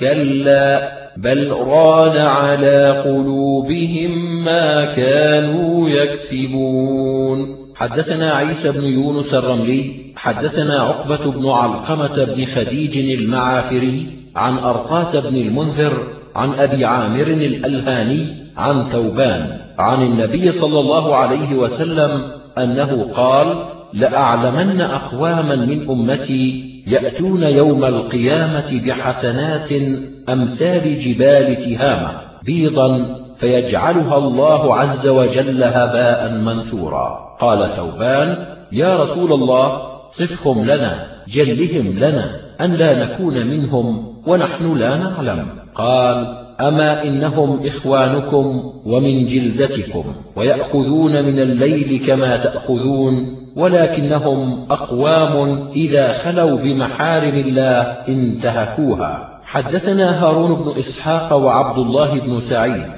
قالا حدثنا عبد الله بن إدريس عن أبيه وعمه عن جده عن أبي هريرة قال سئل النبي صلى الله عليه وسلم ما أكثر ما يدخل الجنة؟ قال التقوى وحسن الخلق. وسئل ما أكثر ما يدخل النار؟ قال الأجوفان الفم والفرج. حدثنا أبو بكر بن أبي شيبة حدثنا شبابة. حدثنا ورقاء عن أبي الزناد عن الأعرج عن أبي هريرة عن النبي صلى الله عليه وسلم قال إن الله عز وجل أفرح بتوبة أحدكم منه بضالته إذا وجدها. حدثنا يعقوب بن حميد بن كاسب المديني حدثنا أبو معاوية حدثنا جعفر بن برقان عن يزيد بن الأصم. عن أبي هريرة عن النبي صلى الله عليه وسلم قال لو أخطأتم حتى تبلغ خطاياكم السماء ثم تبتم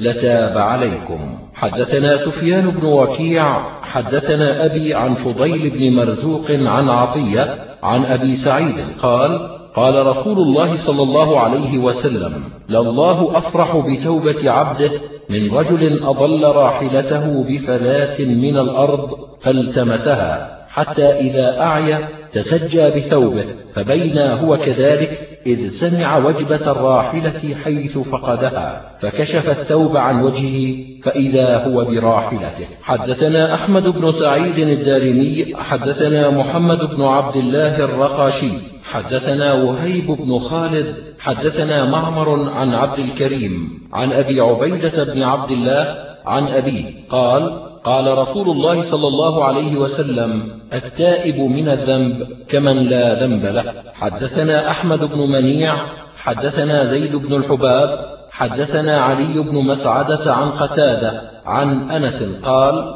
قال رسول الله صلى الله عليه وسلم كل بني آدم خطاء وخير الخطائين التوابون. حدثنا هشام بن عمار حدثنا سفيان عن عبد الكريم الجزري عن زياد بن أبي مريم عن ابن معقل قال دخلت مع أبي على عبد الله فسمعته يقول قال رسول الله صلى الله عليه وسلم الندم توبة. فقال له أبي أنت سمعت النبي صلى الله عليه وسلم يقول الندم توبة؟ قال نعم. حدثنا راشد بن سعيد الرملي أنبأنا الوليد بن مسلم عن ابن ثوبان عن أبيه عن مكحول عن جبير بن نفير عن عبد الله بن عمرو عن النبي صلى الله عليه وسلم قال إن الله عز وجل ليقبل توبة العبد ما لم يغرغر. حدثنا إسحاق بن إبراهيم بن حبيب حدثنا المعتمر سمعت أبي حدثنا أبو عثمان عن ابن مسعود أن رجلا أتى النبي صلى الله عليه وسلم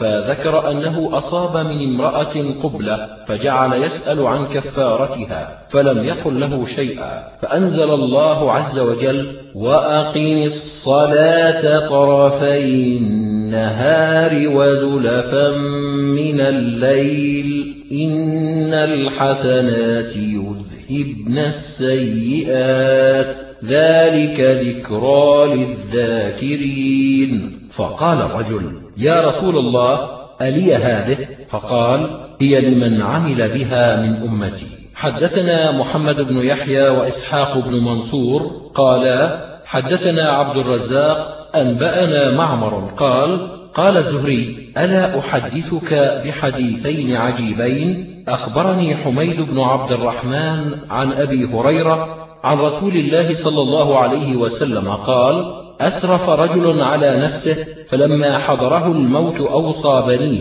وقال إذا أنا مت فأحرقوني ثم اسحقوني ثم ذروني في الريح في البحر فوالله لئن قدر علي ربي ليعذبني عذابا ما عذبه أحدا. قال ففعلوا به ذلك فقال للأرض أدي ما أخذت فإذا هو قائم.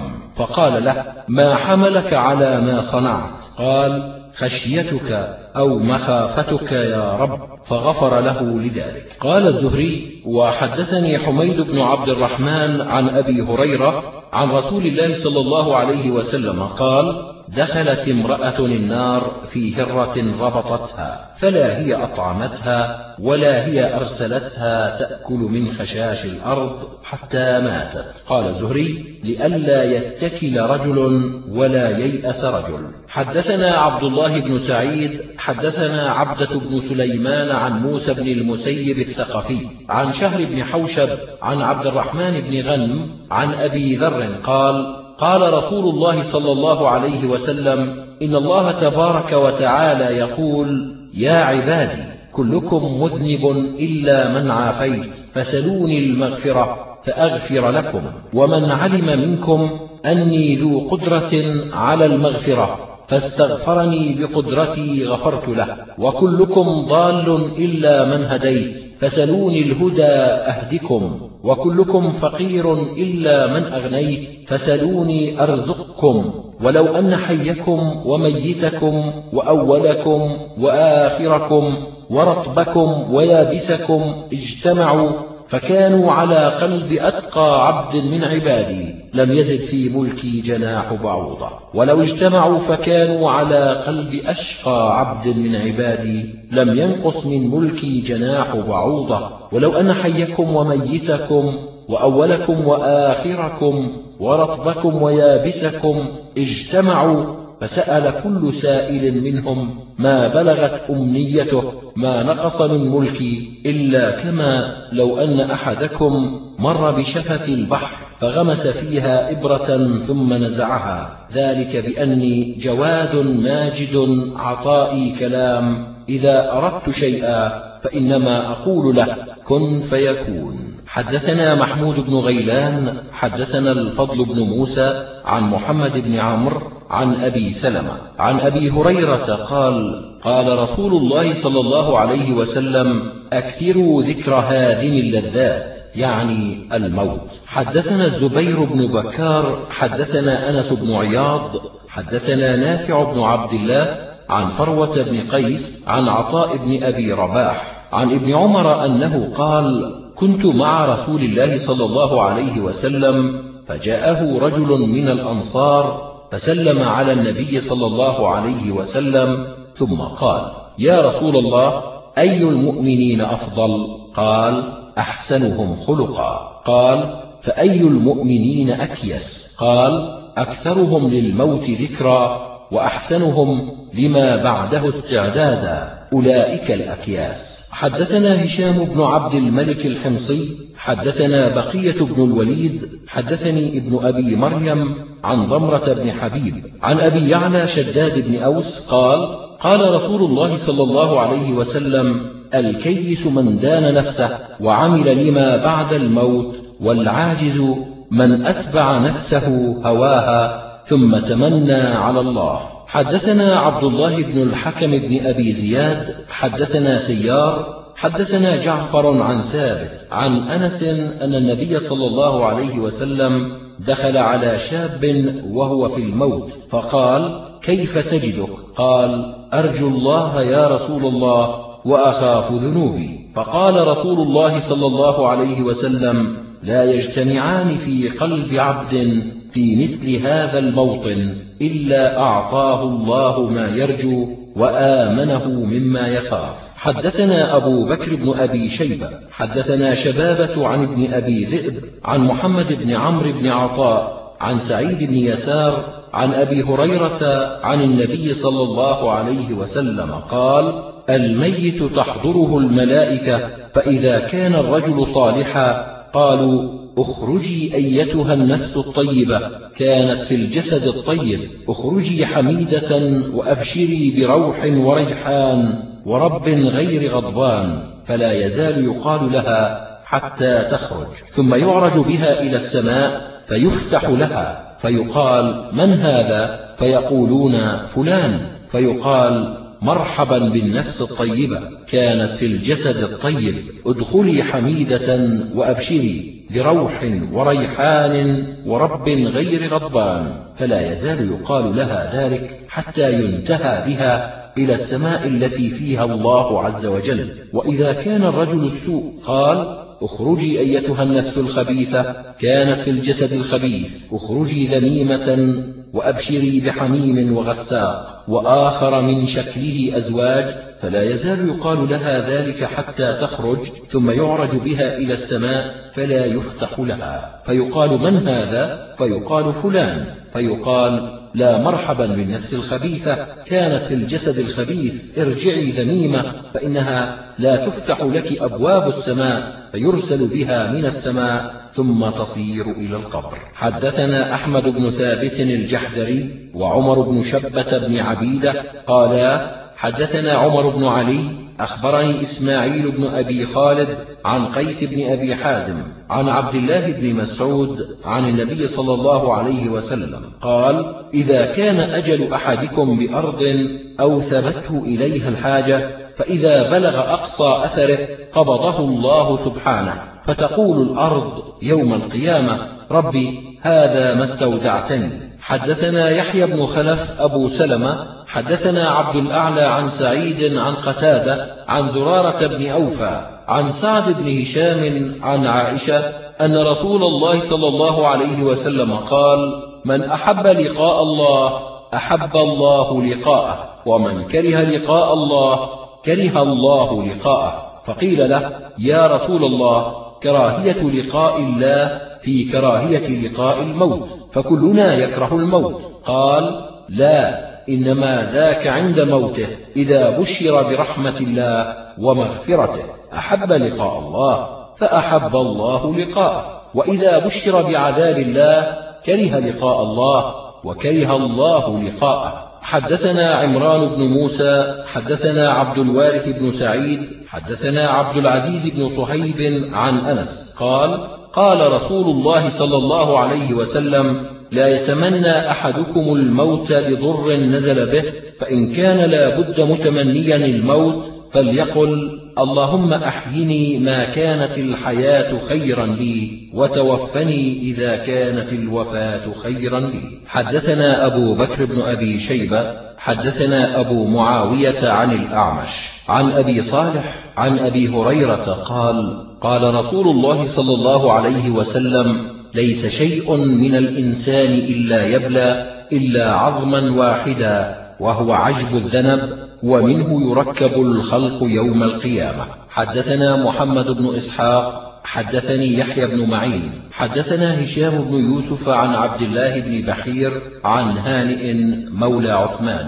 قال كان عثمان بن عفان إذا وقف على قبر يبكي حتى يبل لحيته. فقيل له تذكر الجنة والنار ولا تبكي وتبكي من هذا؟ قال إن رسول الله صلى الله عليه وسلم قال إن القبر أول منازل الآخرة فإن نجا منه فما بعده أيسر منه وإن لم ينج منه فما بعده أشد منه. قال وقال رسول الله صلى الله عليه وسلم ما رأيت منظرا قط إلا والقبر أفظع منه. حدثنا أبو بكر بن أبي شيبة حدثنا شبابة عن ابن أبي ذئب عن محمد بن عمرو بن عطاء عن سعيد بن يسار عن أبي هريرة عن النبي صلى الله عليه وسلم قال إن الميت يصير إلى القبر فيجلس الرجل الصالح في قبره غير فزع ولا مشعوف ثم يقال له فيم كنت؟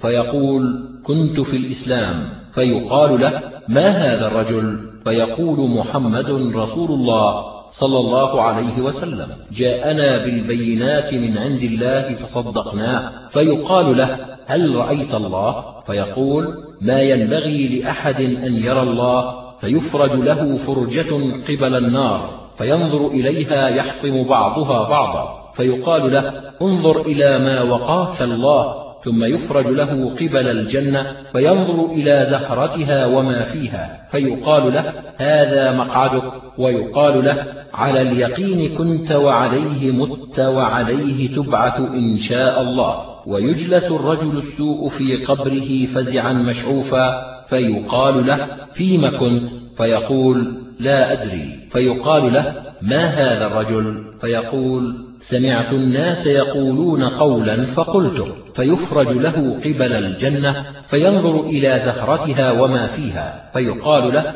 انظر إلى ما صرف الله عنك. ثم يفرج له فرجة قبل النار فينظر إليها يحطم بعضها بعضا. فيقال له هذا مقعدك على الشك كنت وعليه مت وعليه تبعث إن شاء الله تعالى. حدثنا محمد بن بشار حدثنا محمد بن جعفر حدثنا شعبة عن علقمة بن مرثد عن سعد بن عبيدة عن البراء بن عازب عن النبي صلى الله عليه وسلم قال يثبت الله الذين آمنوا بالقول الثابت. قال نزلت في عذاب القبر. يقال له من ربك؟ فيقول ربي الله ونبي محمد. فذلك قوله يثبت الله الذين آمنوا بالقول الثابت في الحياة الدنيا وفي الآخرة. حدثنا أبو بكر بن أبي شيبة حدثنا عبد الله بن نمير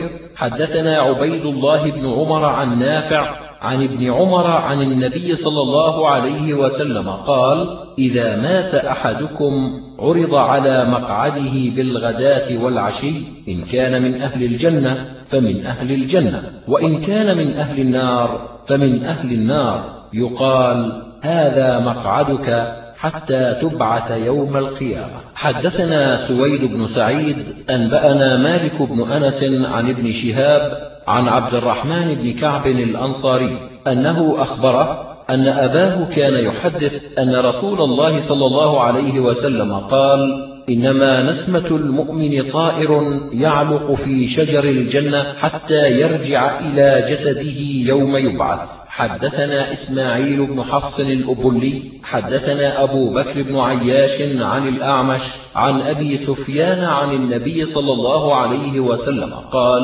إذا دخل الميت القبر مثلت الشمس عند غروبها فيجلس يمسح عينيه ويقول دعوني أصلي. حدثنا أبو بكر بن أبي شيبة حدثنا عباد بن العوام عن حجاج عن عطية عن أبي سعيد قال قال رسول الله صلى الله عليه وسلم إن صاحبي الصور بأيديهما أو في أيديهما قرنان يلاحظان النظر متى يؤمران. حدثنا أبو بكر بن أبي شيبة حدثنا علي بن مسهر عن محمد بن عمرو عن أبي سلمة عن أبي هريرة قال قال رجل من اليهود بسوق المدينة والذي اصطفى موسى على البشر فرفع رجل من الأنصار يده فلطمه قال تقول هذا وفينا رسول الله صلى الله عليه وسلم؟ فذكر ذلك لرسول الله صلى الله عليه وسلم فقال قال الله عز وجل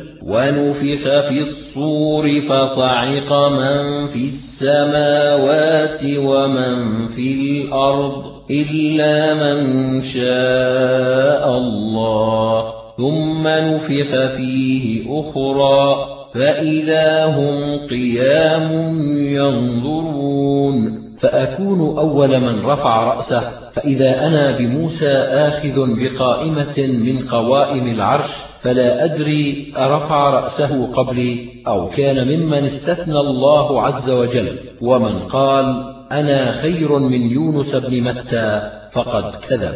حدثنا هشام بن عمار ومحمد بن الصباح قالا حدثنا عبد العزيز بن أبي حازم حدثني أبي عن عبيد الله بن مقسم عن عبد الله بن عمر قال سمعت رسول الله صلى الله عليه وسلم وهو على المنبر يقول يأخذ الجبار سماواته وأراضيه بيده وقبض يده فجعل يقبضها ويبسطها. ثم يقول أنا الجبار أنا الملك أين الجبارون؟ أين المتكبرون؟ قال ويتمايل رسول الله صلى الله عليه وسلم عن يمينه وعن شماله حتى نظرت إلى المنبر يتحرك من أسفل شيء منه حتى إني لأقول أساقط هو برسول الله صلى الله عليه وسلم؟ حدثنا أبو بكر بن أبي شيبة حدثنا أبو خالد الأحمر عن حاتم بن أبي صغيرة عن ابن أبي مليكة عن القاسم. قال قالت عائشة قلت يا رسول الله كيف يحشر الناس يوم القيامة؟ قال حفاة عراه. قلت والنساء قال والنساء قلت يا رسول الله فما يستحيا؟ قال يا عائشة الأمر أهم من أن ينظر بعضهم إلى بعض. حدثنا أبو بكر حدثنا وكيع عن علي بن علي بن رفاعة عن الحسن عن أبي موسى الأشعري قال قال رسول الله صلى الله عليه وسلم يعرض الناس يوم القيامة ثلاث عرضات فأما عرضتان فجدال ومعاذير وأما الثالثة فعند ذلك تطير الصحف في الأيدي فآخذ بيمينه وآخذ بشماله. حدثنا أبو بكر بن أبي شيبة حدثنا عيسى بن يونس وأبو خالد الأحمر عن ابن عون عن نافع عن ابن عمر عن النبي صلى الله عليه وسلم يوم يقوم الناس لرب العالمين. قال يقوم أحدهم في رشحه إلى أنصاف أذنيه. حدثنا أبو بكر بن أبي شيبة حدثنا علي بن مسهر عن داود عن الشعبي عن مسروق عن عائشة قالت سألت رسول الله صلى الله عليه وسلم يوم تبدل الأرض غير الأرض والسماوات؟ فأين تكون الناس يومئذ؟ قال على الصراط. حدثنا أبو بكر حدثنا عبد الأعلى عن محمد بن إسحاق حدثني عبيد الله بن المغيرة عن سليمان بن عمرو بن عبد بن العتواري أحد بني ليث قال وكان في حجر أبي سعيد. قال سمعته يعني أبا سعيد يقول قال رسول الله صلى الله عليه وسلم يقول يوضع الصراط بين ظهراني جهنم على حسك كحسك السعدان ثم يستجيز الناس فناج مسلم ومخدوج به ثم ناج ومحتبس به ومنكوس فيها. حدثنا أبو بكر بن أبي شيبة حدثنا أبو معاوية عن الأعمش عن أبي سفيان عن جابر عن أم مبشر عن حفصة قالت قال النبي صلى الله عليه وسلم إني لأرجو ألا يدخل النار أحد إن شاء الله تعالى ممن شهد بدرا والحديبية. قالت قلت يا رسول الله أليس قد قال الله وإن منكم إلا واردها كان على ربك حتما مقضيا. قال ألم تسمعيه يقول ثم ننجي الذين اتقوا ونذر الظالمين فيها جثيا. حدثنا أبو بكر حدثنا يحيى بن زكريا بن أبي زائدة عن أبي مالك الأشجعي عن أبي حازم عن أبي هريرة قال قال رسول الله صلى الله عليه وسلم تردون علي غرا محجلين من الوضوء سيماء أمتي ليس لأحد غيرها. حدثنا محمد بن بشار حدثنا محمد بن جعفر حدثنا شعبة عن أبي إسحاق عن عمرو بن ميمون عن عبد الله قال كنا مع رسول الله صلى الله عليه وسلم في قبة. فقال أترضون أن تكونوا ربع أهل الجنة؟ قلنا بلى. قال أترضون أن تكونوا ثلث أهل الجنة؟ قلنا نعم. قال والذي نفسي بيده. إني لأرجو أن تكونوا نصف أهل الجنة وذلك أن الجنة لا يدخلها إلا نفس مسلمة. وما أنتم في أهل الشرك إلا كالشعرة البيضاء في جلد الثور الأسود أو كالشعرة السوداء في جلد الثور الأحمر. حدثنا أبو كريب وأحمد بن سنان قالا حدثنا أبو معاوية عن الأعمش عن أبي صالح عن أبي سعيد قال قال رسول الله صلى الله عليه وسلم يجيء النبي ومعه الرجلان ويجيء النبي ومعه الثلاثة وأكثر من ذلك وأقل. فيقال له هل بلغت قومك؟ فيقول نعم. فيدعى قومه فيقال هل بلغكم؟ فيقولون لا. فيقال من شهد لك؟ فيقول محمد وأمته. فتدعى أمة محمد فيقال هل بلغ هذا؟ فيقولون نعم. فيقول وما علمكم بذلك؟ فيقولون أخبرنا نبينا بذلك أن الرسل قد بلغوا فصدقناه قال فذلكم قوله تعالى وكذلك جعلناكم أمة وسطا لتكونوا شهداء على الناس. ويكون الرسول عليكم شهيدا. حدثنا أبو بكر بن أبي شيبة حدثنا محمد بن مصعب عن الأوزاعي عن يحيى بن أبي كثير عن هلال بن أبي ميمونة عن عطاء بن يسار عن رفاعة الجهني قال صدرنا مع رسول الله صلى الله عليه وسلم فقال والذي نفس محمد بيده ما من عبد يؤمن ثم يسدد إلا سلك به في الجنة. وأرجو ألا يدخلوها حتى تبوأوا أنتم ومن صلح من ذراريكم مساكن في الجنة. ولقد وعدني ربي عز وجل أن يدخل الجنة من أمتي سبعين ألفا بغير حساب. حدثنا هشام بن عمار حدثنا إسماعيل بن عياش حدثنا محمد بن زياد الألهاني قال سمعت أبا أمامة الباهلي يقول سمعت رسول الله صلى الله عليه وسلم يقول وعدني ربي سبحانه أن يدخل الجنة من أمتي سبعين ألفا لا حساب عليهم ولا عذاب. مع كل ألف سبعون ألفا وثلاث حثيات من حثيات ربي عز وجل. حدثنا عيسى بن محمد بن النحاس الرملي وأيوب بن محمد الرقي. قالا حدثنا ضمرة بن ربيعة عن ابن شوذب عن بهز بن حكيم عن أبيه عن جده. قال قال رسول الله صلى الله عليه وسلم نكمل يوم القيامة سبعين أمة نحن آخرها وخيرها. حدثنا محمد بن خالد بن خداش حدثنا إسماعيل بن علية عن بهز بن حكيم عن أبيه عن جده قال سمعت رسول الله صلى الله عليه وسلم يقول إنكم وفيتم سبعين أمة أنتم خيرها وأكرمها على الله. حدثنا عبد الله بن إسحاق الجوهري حدثنا حسين بن حفص الأصبهاني حدثنا سفيان عن علقمة بن مرثد عن سليمان بن بريدة عن أبيه عن النبي صلى الله عليه وسلم قال أهل الجنة عشرون ومائة صف ثمانون من هذه الأمة وأربعون من سائر الأمم.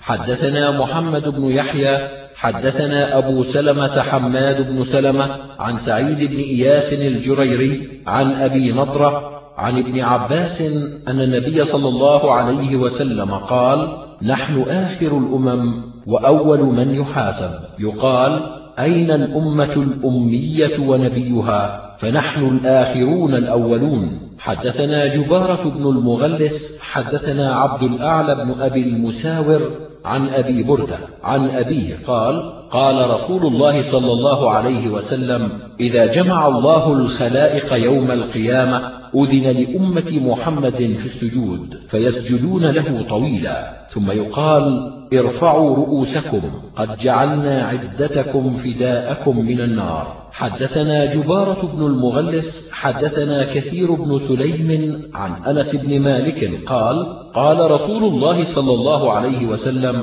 إن هذه الأمة مرحومة عذابها بأيديها فإذا كان يوم القيامة دفع إلى كل رجل من المسلمين رجل من المشركين فيقال هذا فداؤك من النار. حدثنا أبو بكر بن أبي شيبة حدثنا يزيد بن هارون أنبأنا عبد الملك عن عطاء عن أبي هريرة عن النبي صلى الله عليه وسلم قال إن لله مئة رحمة قسم منها رحمة بين جميع الخلائق فبها يتراحمون وبها يتعاطفون وبها تعطف الوحش على أولادها وأخر تسعة وتسعين رحمة يرحم بها عباده يوم القيامة. حدثنا أبو كريب وأحمد بن سنان قالا حدثنا أبو معاوية عن الأعمش عن أبي صالح عن أبي سعيد قال قال رسول الله صلى الله عليه وسلم خلق الله عز وجل يوم خلق السماوات والأرض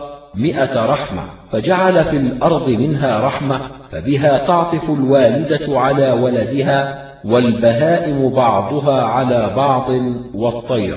وأخر تسعة وتسعين إلى يوم القيامة فإذا كان يوم القيامة أكملها الله بهذه الرحمة. حدثنا محمد بن عبد الله بن نمير وأبو بكر بن أبي شيبة قالا حدثنا أبو خالد الأحمر عن ابن عجلان عن أبيه عن أبي هريرة قال قال رسول الله صلى الله عليه وسلم إن الله عز وجل لما خلق الخلق كتب بيده على نفسه إن رحمتي تغلب غضبي. حدثنا محمد بن عبد الملك بن أبي الشوارب حدثنا أبو عوانة حدثنا عبد الملك بن عمير عن ابن أبي ليلى عن معاذ بن جبل قال مر بي رسول الله صلى الله عليه وسلم وأنا على حمار. فقال يا معاذ هل تدري ما حق الله على العباد وما حق العباد على الله؟ قلت الله ورسوله أعلم. قال فإن حق الله على العباد أن يعبدوه ولا يشركوا به شيئا وحق العباد على الله إذا فعلوا ذلك أن لا يعذبهم. حدثنا هشام بن عمار حدثنا إبراهيم بن أعين حدثنا إسماعيل بن يحيى الشيباني عن عبد الله بن عمر بن حفص عن نافع عن ابن عمر كنا مع رسول الله صلى الله عليه وسلم في بعض غزواته فمر بقوم فقال من القوم؟ فقالوا نحن المسلمون وامرأة تحصب تنورها ومعها ابن لها فإذا ارتفع وهج التنور تنحت به فأتت النبي صلى الله عليه وسلم فقالت أنت رسول الله؟ قال نعم. قالت بأبي أنت وأمي أليس الله بأرحم الراحمين؟ قال بلى. قالت أوليس الله بأرحم بعباده من الأم بولدها؟ قال بلى. قالت فإن الأم لا تلقي ولدها في النار. فأكب رسول الله صلى الله عليه وسلم يبكي ثم رفع رأسه إليها فقال إن الله لا يعذب من عباده إلا المارد المتمرد الذي يتمرد على الله وأبى أن يقول لا إله إلا الله. حدثنا العباس بن الوليد الدمشقي حدثنا عمرو بن هاشم حدثنا ابن لهيعة عن عبد ربه بن سعيد عن سعيد المقبري عن أبي هريرة قال قال رسول الله صلى الله عليه وسلم لا يدخل النار إلا شقي. قيل يا رسول الله ومن الشقي؟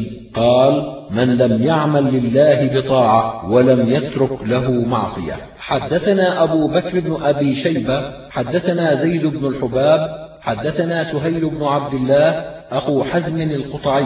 حدثنا ثابت البناني عن أنس بن مالك أن رسول الله صلى الله عليه وسلم قرأ أو تلا هذه الآية هو أهل التقوى وأهل المغفرة فقال قال الله عز وجل أنا أهل أن أتقى فلا يجعل معي إله آخر فمن اتقى أن يجعل معي إلها آخر فأنا أهل أن أغفر له. قال أبو الحسن القطان حدثنا إبراهيم بن نصر حدثنا هدبة بن خالد حدثنا سهيل بن أبي حزم عن ثابت عن أنس أن رسول الله صلى الله عليه وسلم قال في هذه الآية هو أهل التقوى وأهل المغفرة. قال رسول الله صلى الله عليه وسلم قال ربكم أنا أهل أن أتقى فلا يشرك بي غيري وأنا أهل لمن اتقى أن يشرك بي أن أغفر له. حدثنا محمد بن يحيى حدثنا ابن أبي مريم حدثنا الليث حدثني عامر بن يحيى عن أبي عبد الرحمن الحبلي قال سمعت عبد الله بن عمرو يقول قال رسول الله صلى الله عليه وسلم يصاح برجل من أمتي يوم القيامة على رؤوس الخلائق فينشر له تسعة وتسعون سجلا كل سجل مد البصر. ثم يقول الله عز وجل هل تنكر من هذا شيئا؟ فيقول لا يا رب. فيقول أظلمتك كتبت الحافظون؟ ثم يقول ألك عن ذلك حسنة؟ فيهاب الرجل. فيقول لا. فيقول بلى إن لك عندنا حسنات وإنه لا ظلم عليك اليوم. فتخرج له بطاقة فيها أشهد أن لا إله إلا الله وأن محمدا عبده ورسوله. قال فيقول يا رب ما هذه البطاقة مع هذه السجلات؟ فيقول إنك لا تظلم فتوضع السجلات في كفة والبطاقة في كفة فطاشت السجلات وثقلت البطاقة. قال محمد بن يحيى البطاقة الرقعة وأهل مصر يقولون للرقعة بطاقة. حدثنا أبو بكر بن أبي شيبة حدثنا محمد بن بشر حدثنا زكريا حدثنا عطية عن أبي سعيد الخدري أن النبي صلى الله عليه وسلم قال إن لي حوضا ما بين الكعبة وبيت المقدس أبيض مثل اللبن آنيته عدد نجوم وإني لأكثر الأنبياء تبعا يوم القيامة. حدثنا عثمان بن أبي شيبة حدثنا علي بن مسهر عن أبي مالك سعد بن طارق عن ربعي. عن حذيفة قال قال رسول الله صلى الله عليه وسلم إن حوضي لأبعد من أيلة إلى عدن والذي نفسي بيده لآنيته أكثر من عدد النجوم ولهو أشد بياضا من اللبن وأحلى من العسل. والذي نفسي بيده إني لأذود عنه الرجال كما يذود الرجل الإبل الغريبة عن حوضه.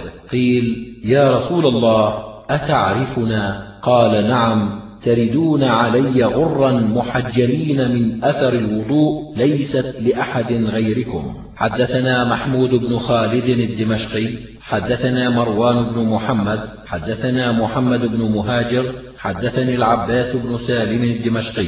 نبئت عن أبي سلام الحبشي قال بعث إلي عمر بن عبد العزيز فأتيته على بريد فلما قدمت عليه قال لقد شققنا عليك يا أبا سلام في مركبك. قال أجل والله يا أمير المؤمنين. قال والله ما أردت المشقة عليك ولكن حديث بلغني أنك تحدث به عن ثوبان مولى رسول الله صلى الله عليه وسلم في الحوض فأحببت أن تشافهني به. قال فقلت حدثني ثوبان مولى رسول الله صلى الله عليه وسلم أن رسول الله صلى الله عليه وسلم قال إن حوضي ما بين عدن إلى أيلة أشد بياضا من اللبن وأحلى من العسل أكاويبه كعدد نجوم السماء من شرب منه شربة لم يظمأ بعدها أبدا وأول من يرده علي فقراء المهاجرين الدنس ثيابا والشعث رؤوسا الذين لا ينكحون المنعمات ولا يفتح لهم السدد. قال فبكى عمر حتى اخضلت لحيته ثم قال لكني قد نكحت المنعمات وفتحت لي السدد لا جرم أني لا أغسل ثوبي الذي على جسدي حتى يتسخ ولا أدهن رأسي حتى يشعث. حدثنا نصر بن علي حدثنا أبي حدثنا هشام عن قتادة عن أنس قال قال رسول الله صلى الله عليه وسلم ما بين ناحيتي حوضي كما بين صنعاء والمدينة أو كما بين المدينة وعمان. حدثنا حميد بن مسعدة حدثنا خالد بن الحارث حدثنا سعيد بن أبي عروبة عن قتادة. قال قال أنس بن مالك قال نبي الله صلى الله عليه وسلم يرى فيه أباريق الذهب والفضة كعدد نجوم السماء. حدثنا محمد بن بشار حدثنا محمد بن جعفر حدثنا شعبة عن العلاء بن عبد الرحمن عن أبيه عن أبي هريرة عن النبي صلى الله عليه وسلم أنه أتى المقبرة فسلم على المقبرة فقال السلام عليكم دار قوم مؤمنين وإنا إن شاء الله تعالى بكم لاحقون. ثم قال لوددنا أنا قد رأينا إخواننا. قالوا يا رسول الله. أولسنا إخوانك؟ قال أنتم أصحابي وإخواني الذين يأتون من بعدي وأنا فرطكم على الحوض. قالوا يا رسول الله كيف تعرف من لم يأت من أمتك؟ قال أرأيتم لو أن رجلا له خيل غر محجلة بين ظهراني خيل دهم بكم ألم يكن يعرفها؟ قالوا بلى. قال فإنهم يأتون يوم القيامة غرا محجلين من أثر الوضوء. قال أنا فرطكم على الحوض. ثم قال ليذادن رجال عن حوضي كما يذاد البعير الضال فأناديهم ألا هلموا؟ فيقال إنهم قد بدلوا بعدك ولم يزالوا يرجعون على أعقابهم فأقول ألا سحقا سحقا. حدثنا أبو بكر بن أبي شيبة حدثنا أبو معاوية عن الأعمش عن أبي صالح. عن أبي هريرة قال قال رسول الله صلى الله عليه وسلم لكل نبي دعوة مستجابة فتعجل كل نبي دعوته وإني اختبأت دعوتي شفاعة لأمتي فهي نائلة من مات منهم لا يشرك بالله شيئا. حدثنا مجاهد بن موسى وأبو إسحاق الهروي إبراهيم بن عبد الله بن حاتم قالا حدثنا هشيم أنبأنا علي بن زيد بن جدعان عن أبي نضرة عن أبي سعيد قال قال رسول الله صلى الله عليه وسلم أنا سيد ولد آدم ولا فخر وأنا أول من تنشق الأرض عنه يوم القيامة ولا فخر وأنا أول شافع وأول مشفع ولا فخر ولواء الحمد بيدي يوم القيامة ولا فخر. حدثنا نصر بن علي وإسحاق بن إبراهيم بن حبيب قالا حدثنا بشر بن المفضل حدثنا سعيد بن يزيد عن أبي نضرة عن أبي سعيد قال قال رسول الله صلى الله عليه وسلم أما أهل النار الذين هم أهلها فلا يموتون فيها ولا يحيون ولكن ناس أصابتهم نار بذنوبهم أو بخطاياهم فأماتتهم إماتة حتى إذا كانوا فحما أذن لهم في الشفاعة فجيء بهم ضبائر ضبائر فبثوا على أنهار الجنة فقيل يا أهل الجنة أفيضوا عليهم فينبتون نبات الحبة تكون في حميل السيل. قال فقال رجل من القوم كأن رسول الله صلى الله عليه وسلم قد كان في البادية. حدثنا عبد الرحمن بن إبراهيم الدمشقي حدثنا الوليد بن مسلم حدثنا زهير بن محمد عن جعفر بن محمد عن أبيه عن جابر قال سمعت رسول الله صلى الله عليه وسلم يقول إن شفاعتي يوم القيامة لأهل الكبائر من أمتي. حدثنا إسماعيل بن أسد حدثنا أبو بدر حدثنا زياد بن خيثمة عن نعيم بن أبي هند عن ربعي بن حراش عن أبي موسى الأشعري. قال قال رسول الله صلى الله عليه وسلم خيرت بين الشفاعة وبين أن يدخل نصف أمتي الجنة فاخترت الشفاعة لأنها أعم وأكفى. أترونها للمتقين؟ لا ولكنها للمذنبين الخطائين المتلوثين. حدثنا نصر بن علي حدثنا خالد بن الحارث حدثنا سعيد عن قتادة عن أنس بن مالك أن رسول الله صلى الله عليه وسلم قال يجتمع المؤمنون يوم القيامة يلهمون أو يهمون. شك سعيد فيقولون لو تشفعنا إلى ربنا فأراحنا من مكاننا فيأتون آدم فيقولون أنت آدم أبو الناس خلقك الله بيده وأسجد لك ملائكته فاشفع لنا عند ربك يرحنا من مكاننا هذا. فيقول لست هناكم ويذكر ويشكو إليهم ذنبه الذي أصاب. فيستحي من ذلك. ولكن ائتوا نوحا فإنه أول رسول بعثه الله إلى أهل الأرض فيأتونه فيقول لست هناكم. ويذكر سؤاله ربه ما ليس له به علم ويستحي من ذلك. ولكن ائتوا خليل الرحمن إبراهيم فيأتونه فيقول لست هناكم. ولكن ائتوا موسى عبدا كلمه الله وأعطاه التوراة فيأتونه فيقول لست هناكم ويذكر قتله النفس بغير النفس ولكن ائتوا عيسى عبد الله ورسوله وكلمة الله وروحه فيأتونه فيقول لست هناكم ولكن ائتوا محمدا عبدا غفر الله له ما تقدم من ذنبه وما تأخر. قال فيأتوني فأنطلق. قال فذكر هذا الحرف عن الحسن قال فأمشي بين السماطين من المؤمنين. قال ثم عاد إلى حديث أنس قال فأستأذن على ربي فيؤذن لي فإذا رأيته وقعت ساجدا فيدعني ما شاء الله أن يدعني. ثم يقال ارفع يا محمد وقل تسمع وسل تعطى واشفع تشفع فأحمده بتحميد يعلمنيه ثم أشفع فيحد لي حدا فيدخلهم الجنة ثم أعود الثانية فإذا رأيته وقعت ساجدا فيدعني ما شاء الله أن يدعني ثم يقال لي ارفع محمدا قل تسمع وسل تعطى واشفع تشفع. فأرفع رأسي فأحمده بتحميد يعلمني ثم أشفع فيحد لي حدا فيدخلهم الجنة ثم أعود الثالثة فإذا رأيت ربي وقعت ساجدا فيدعني ما شاء الله أن يدعني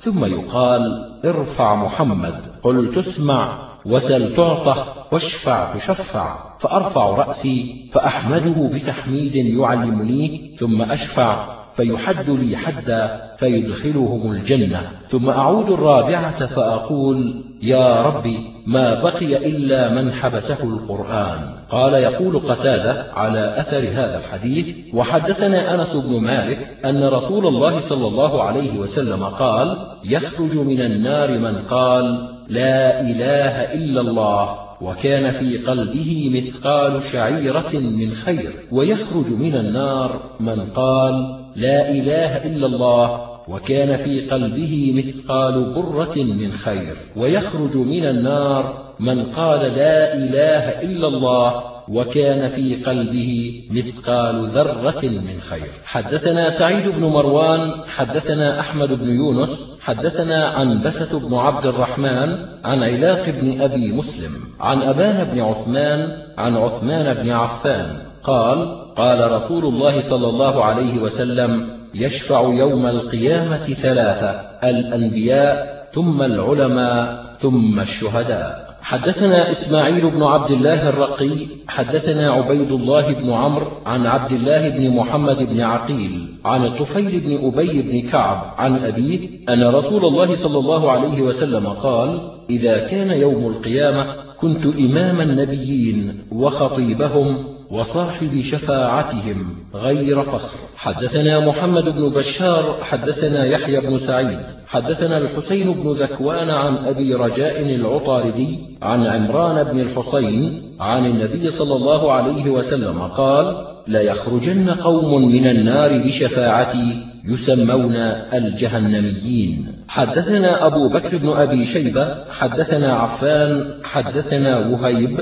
حدثنا خالد عن عبد الله بن شقيق عن عبد الله بن أبي الجدعاء أنه سمع النبي صلى الله عليه وسلم يقول ليدخلن الجنة بشفاعة رجل من أمتي أكثر من بني تميم قالوا يا رسول الله سواك قال سواي قلت أنت سمعته من رسول الله صلى الله عليه وسلم؟ قال أنا سمعته. حدثنا هشام بن عمار حدثنا صدقة بن خالد حدثنا ابن جابر قال سمعت سليم بن عامر يقول سمعت عوف بن مالك الأشجعي يقول قال رسول الله صلى الله عليه وسلم أتدرون ما خيرني ربي الليلة؟ قلنا الله ورسوله أعلم. قال فإنه خيرني بين أن يدخل نصف أمتي الجنة وبين الشفاعة فاخترت الشفاعة. قلنا يا رسول الله ادعو الله أن يجعلنا من أهلها. قال هي لكل مسلم.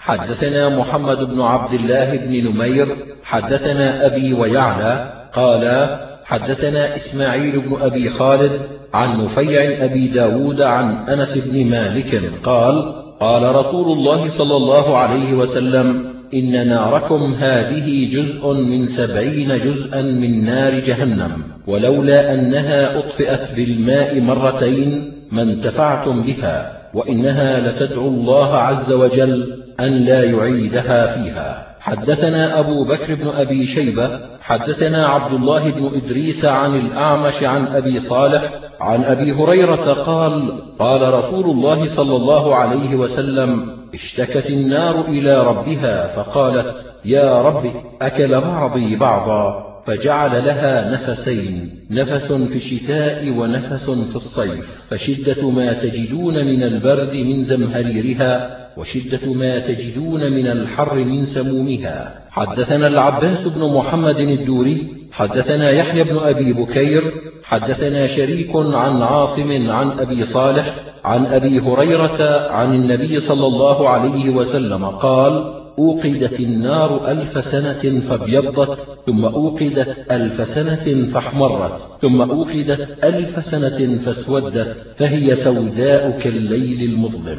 حدثنا الخليل بن عمرو حدثنا محمد بن سلمة الحراني عن محمد بن إسحاق عن حميد الطويل عن أنس بن مالك قال قال رسول الله صلى الله عليه وسلم يؤتى يوم القيامة بأنعم أهل الدنيا من الكفار. فيقال اغمسوه في النار غمسة فيغمس فيها. ثم يقال له أي فلان هل أصابك نعيم قط؟ فيقول لا ما أصابني نعيم قط. ويؤتى بأشد المؤمنين ضرا وبلاء. فيقال اغمسوه غمسة في الجنة فيغمس فيها غمسة. فيقال له أي فلان هل أصابك ضر قط أو بلاء؟ فيقول ما أصابني قط ضر ولا بلاء. حدثنا أبو بكر بن أبي شيبة حدثنا بكر بن عبد الرحمن حدثنا عيسى بن المختار عن محمد بن أبي ليلى عن عطية العوفي عن أبي سعيد الخدري عن النبي صلى الله عليه وسلم قال إن الكافر ليعظم حتى إن ضرسه لأعظم من أحد وفضيلة جسده على ضرسه كفضيلة جسد أحدكم على ضرسه. حدثنا أبو بكر بن أبي شيبة حدثنا عبد الرحيم بن سليمان عن داود بن أبي هند حدثنا عبد الله بن قيس قال كنت عند أبي بردة ذات ليلة ودخل علينا الحارث بن أقيش فحدثنا الحارث ليلة إذ أن رسول الله صلى الله عليه وسلم قال إن من أمتي من يدخل الجنة بشفاعته أكثر من مضر وإن من أمتي من يعظم للنار حتى يكون أحد زواياها. حدثنا محمد بن عبد الله بن نمير حدثنا محمد بن عبيد عن الأعمش عن يزيد الرقاشي عن أنس بن مالك قال قال رسول الله صلى الله عليه وسلم يرسل البكاء على أهل النار فيبكون حتى ينقطع الدموع ثم يبكون الدم حتى يصير في وجوههم كهيئة الأخدود. لو أرسلت فيه السفن لجرت. حدثنا محمد بن بشار حدثنا ابن أبي عدي عن شعبة عن سليمان عن مجاهد عن ابن عباس قال قرأ رسول الله صلى الله عليه وسلم يا أيها الذين آمنوا اتقوا الله حق تقاته. ولا تموتن إلا وأنتم مسلمون. ولو أن قطرة من الزقوم قطرت في الأرض لأفسدت على أهل الدنيا معيشتهم فكيف بمن ليس له طعام غيره؟ حدثنا محمد بن عبادة الواسطي حدثنا يعقوب بن محمد الزهري حدثنا إبراهيم بن سعد عن الزهري عن عطاء بن يزيد عن أبي هريرة عن النبي صلى الله عليه وسلم قال تأكل النار ابن آدم إلا أثر السجود حرم الله على النار أن تأكل أثر السجود. حدثنا أبو بكر بن أبي شيبة حدثنا محمد بن بشر عن محمد بن عمرو عن أبي سلمة عن أبي هريرة قال قال رسول الله صلى الله عليه وسلم يؤتى بالموت يوم القيامة فيوقف على الصراط فيقال يا أهل الجنة فيطلعون خائفين وجلين أن يخرجوا من مكانهم الذي هم فيه. ثم يقال يا أهل النار فيطلعون مستبشرين فرحين أن يخرجوا من مكانهم الذي هم فيه. فيقال هل تعرفون هذا؟ قالوا نعم هذا الموت. قال فيؤمر به فيذبح على الصراط. ثم يقال للفريقين كلاهما خلود فيما تجدون لا موت فيها أبدا. حدثنا أبو بكر بن أبي شيبة حدثنا أبو معاوية عن الأعمش عن أبي صالح عن أبي هريرة قال قال رسول الله صلى الله عليه وسلم يقول الله عز وجل أعددت لعبادي الصالحين ما لا عين رأت ولا أذن سمعت ولا خطر على قلب بشر. قال أبو هريرة ومن بلها ما قد أطلعكم الله عليه اقرأوا إن شئتم فلا تعلم نفس ما أخفي لهم من قرة أعين جزاء بما كانوا يعملون. قال وكان أبو هريرة يقرأها من قرات أعين. حدثنا أبو بكر بن أبي شيبة حدثنا أبو معاوية عن حجاج عن عطية عن أبي سعيد الخدري عن النبي صلى الله عليه وسلم قال لشبر في الجنة خير من الأرض وما عليها الدنيا وما فيها. حدثنا هشام بن عمار حدثنا زكريا بن منظور حدثنا أبو حازم عن سهل بن سعد قال قال رسول الله صلى الله عليه وسلم موضع صوت في الجنة خير من الدنيا وما فيها. حدثنا سويد بن سعيد حدثنا حفص بن ميسرة عن زيد بن أسلم عن عطاء بن يسار أن معاذ بن جبل قال سمعت رسول الله صلى الله عليه وسلم يقول الجنة مئة درجة كل درجة منها ما بين السماء والأرض وإن أعلاها الفردوس وإن أوسطها الفردوس وإن العرش على الفردوس منها تفجر أنهار الجنة فإذا ما سألتم الله فسلوه الفردوس. حدثنا العباس بن عثمان الدمشقي حدثنا الوليد بن مسلم حدثنا محمد بن مهاجر الأنصاري حدثني الضحاك المعافري عن سليمان بن موسى عن كريب مولى ابن عباس قال حدثني أسامة بن زيد قال قال رسول الله صلى الله عليه وسلم ذات يوم لأصحابه ألا مشمر للجنة؟ فإن الجنة لا خطر لها هي ورب الكعبة نور يتلألأ وريحانة تهتز وقصر مشيد ونهر مضطرد وفاكهة كثيرة نضيجة وزوجة حسناء جميلة وحلل كثيرة في مقام أبدا في حبرة ونضرة في دور عالية سليمة بهية. قالوا نحن المشمرون لها يا رسول الله.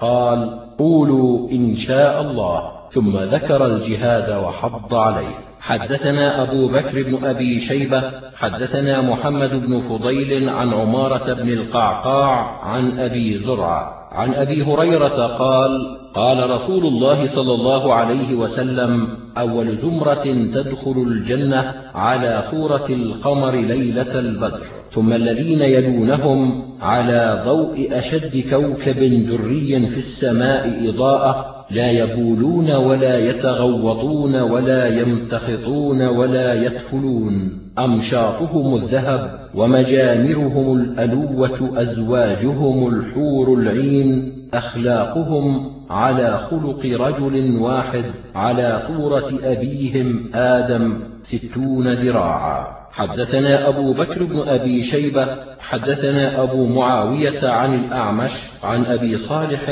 عن أبي هريرة مثل حديث ابن فضيل عن عمارة. حدثنا واصل بن عبد الأعلى وعبد الله بن سعيد وعلي بن المنذر قالوا حدثنا محمد بن فضيل عن عطاء بن السائب عن محارب بن جثار عن ابن عمر قال قال رسول الله صلى الله عليه وسلم الكوثر نهر في الجنة حافتاه من ذهب مجراه على الياقوت والدر. تربته أطيب من المسك وماؤه أحلى من العسل وأشد بياضا من الثلج. حدثنا أبو عمر الضرير حدثنا عبد الرحمن بن عثمان عن محمد بن عمرو عن أبي سلمة. عن أبي هريرة قال قال رسول الله صلى الله عليه وسلم إن في الجنة شجرة يسير الراكب في ظلها مئة سنة لا يقطعها. واقرأوا إن شئتم وظل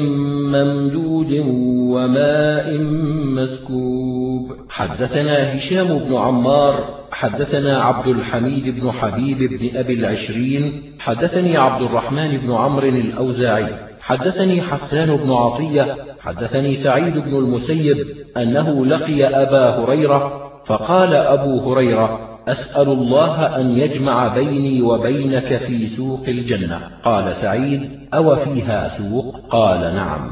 أخبرني رسول الله صلى الله عليه وسلم أن أهل الجنة إذا دخلوها نزلوا فيها بفضل أعمالهم فيؤذن لهم في مقدار يوم الجمعة من أيام الدنيا فيزورون الله عز وجل ويبرز لهم عرشه ويتبدى لهم في روضة من رياض الجنة فتوضع لهم منابر من نور ومنابر من لؤلؤ ومنابر من ياقوت ومنابر من زبرجد ومنابر من ذهب. ومنابر من فضة ويجلس أدناهم وما فيهم دني وما فيهم دني على كثبان المسك والكافور. ما يرون أن أصحاب الكراسي بأفضل منهم مجلسا. قال أبو هريرة قلت يا رسول الله هل نرى ربنا؟ قال نعم. هل تتمارون في رؤية الشمس والقمر ليلة البدر؟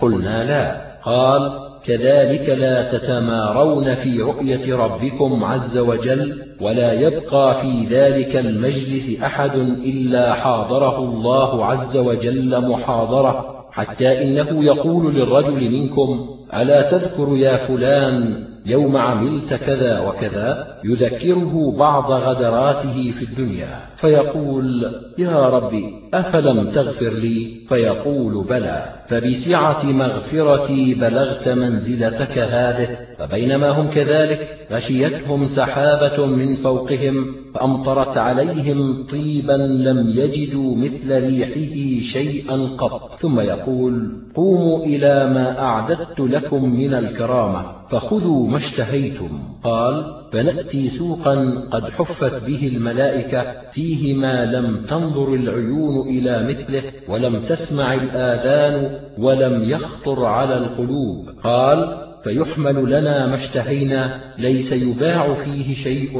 ولا يشترى. وفي ذلك السوق يلقى أهل الجنة بعضهم بعضا فيقبل الرجل ذو المنزلة المرتفعة فيلقى من هو دونه وما فيهم دني فيروعه ما يرى عليه من اللباس فما ينقضي آخر حديثه حتى يتمثل له عليه أحسن منه وذلك أنه لا ينبغي لأحد أن يحزن فيها. قال ثم ننصرف إلى منازلنا فتلقانا أزواجنا فيقولن مرحبا وأهلا. لقد جئت وإن بك من الجمال والطيب أفضل مما فارقتنا عليه. فنقول إنا جالسنا اليوم ربنا الجبار عز وجل ويحقنا أن ننقلب بمثل من قلبنا. حدثنا هشام بن خالد الأزرق أبو مروان الدمشقي. حدثنا خالد بن يزيد بن أبي مالك عن أبيه عن خالد بن معدان عن أبي أمامة قال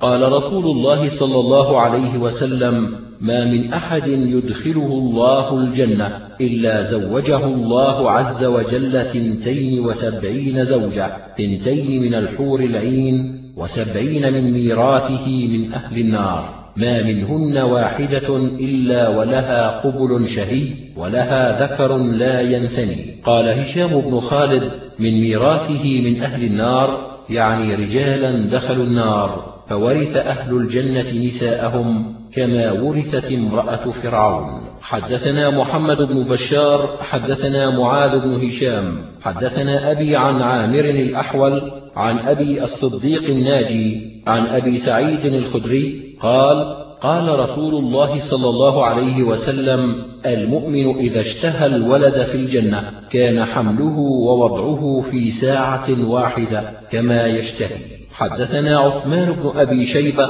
حدثنا جرير عن منصور عن إبراهيم عن عبيدة عن عبد الله بن مسعود قال قال رسول الله صلى الله عليه وسلم إني لأعلم آخر أهل النار خروجا منها وآخر أهل الجنة دخولا الجنة. رجل يخرج من النار حبوا فيقال له اذهب فادخل الجنة. فيأتيها فيخيل إليه أنها ملأى فيرجع. فيقول يا ربي وجدتها ملأى. فيقول الله اذهب فادخل الجنة. فيأتيها فيخيل إليه أنها ملأى فيرجع. فيقول يا رب وجدتها ملأى. فيقول الله سبحانه اذهب فادخل الجنة فيأتيها فيخيل إليه أنها ملأى فيرجع فيقول يا ربي إنها ملأى. فيقول الله اذهب فادخل الجنة فإن لك مثل الدنيا وعشرة أمثالها أو إن لك مثل عشرة أمثال الدنيا فيقول أتسخر بي؟ أو أتضحك بي وأنت الملك؟ قال فلقد رأيت رسول الله صلى الله عليه وسلم ضحك حتى بدت نواجذه فكان يقال هذا أدنى أهل الجنة منزلا. حدثنا هناد بن السري حدثنا أبو الأحوص عن أبي إسحاق عن زيد بن أبي مريم عن أنس بن مالك قال قال رسول الله صلى الله عليه وسلم من سأل الجنة ثلاث مرات قالت الجنة اللهم أدخله الجنة. ومن استجار من النار ثلاث مرات قالت النار اللهم أجره من النار. حدثنا أبو بكر بن أبي شيبة وأحمد بن سنان قالا حدثنا أبو معاوية عن الأعمش عن أبي صالح عن أبي هريرة قال قال رسول الله صلى الله عليه وسلم ما منكم من أحد إلا له منزلان منزل في الجنة ومنزل في النار. فإذا مات فدخل النار ورث أهل الجنة منزله. فذلك قوله تعالى أولئك هم الوارثون.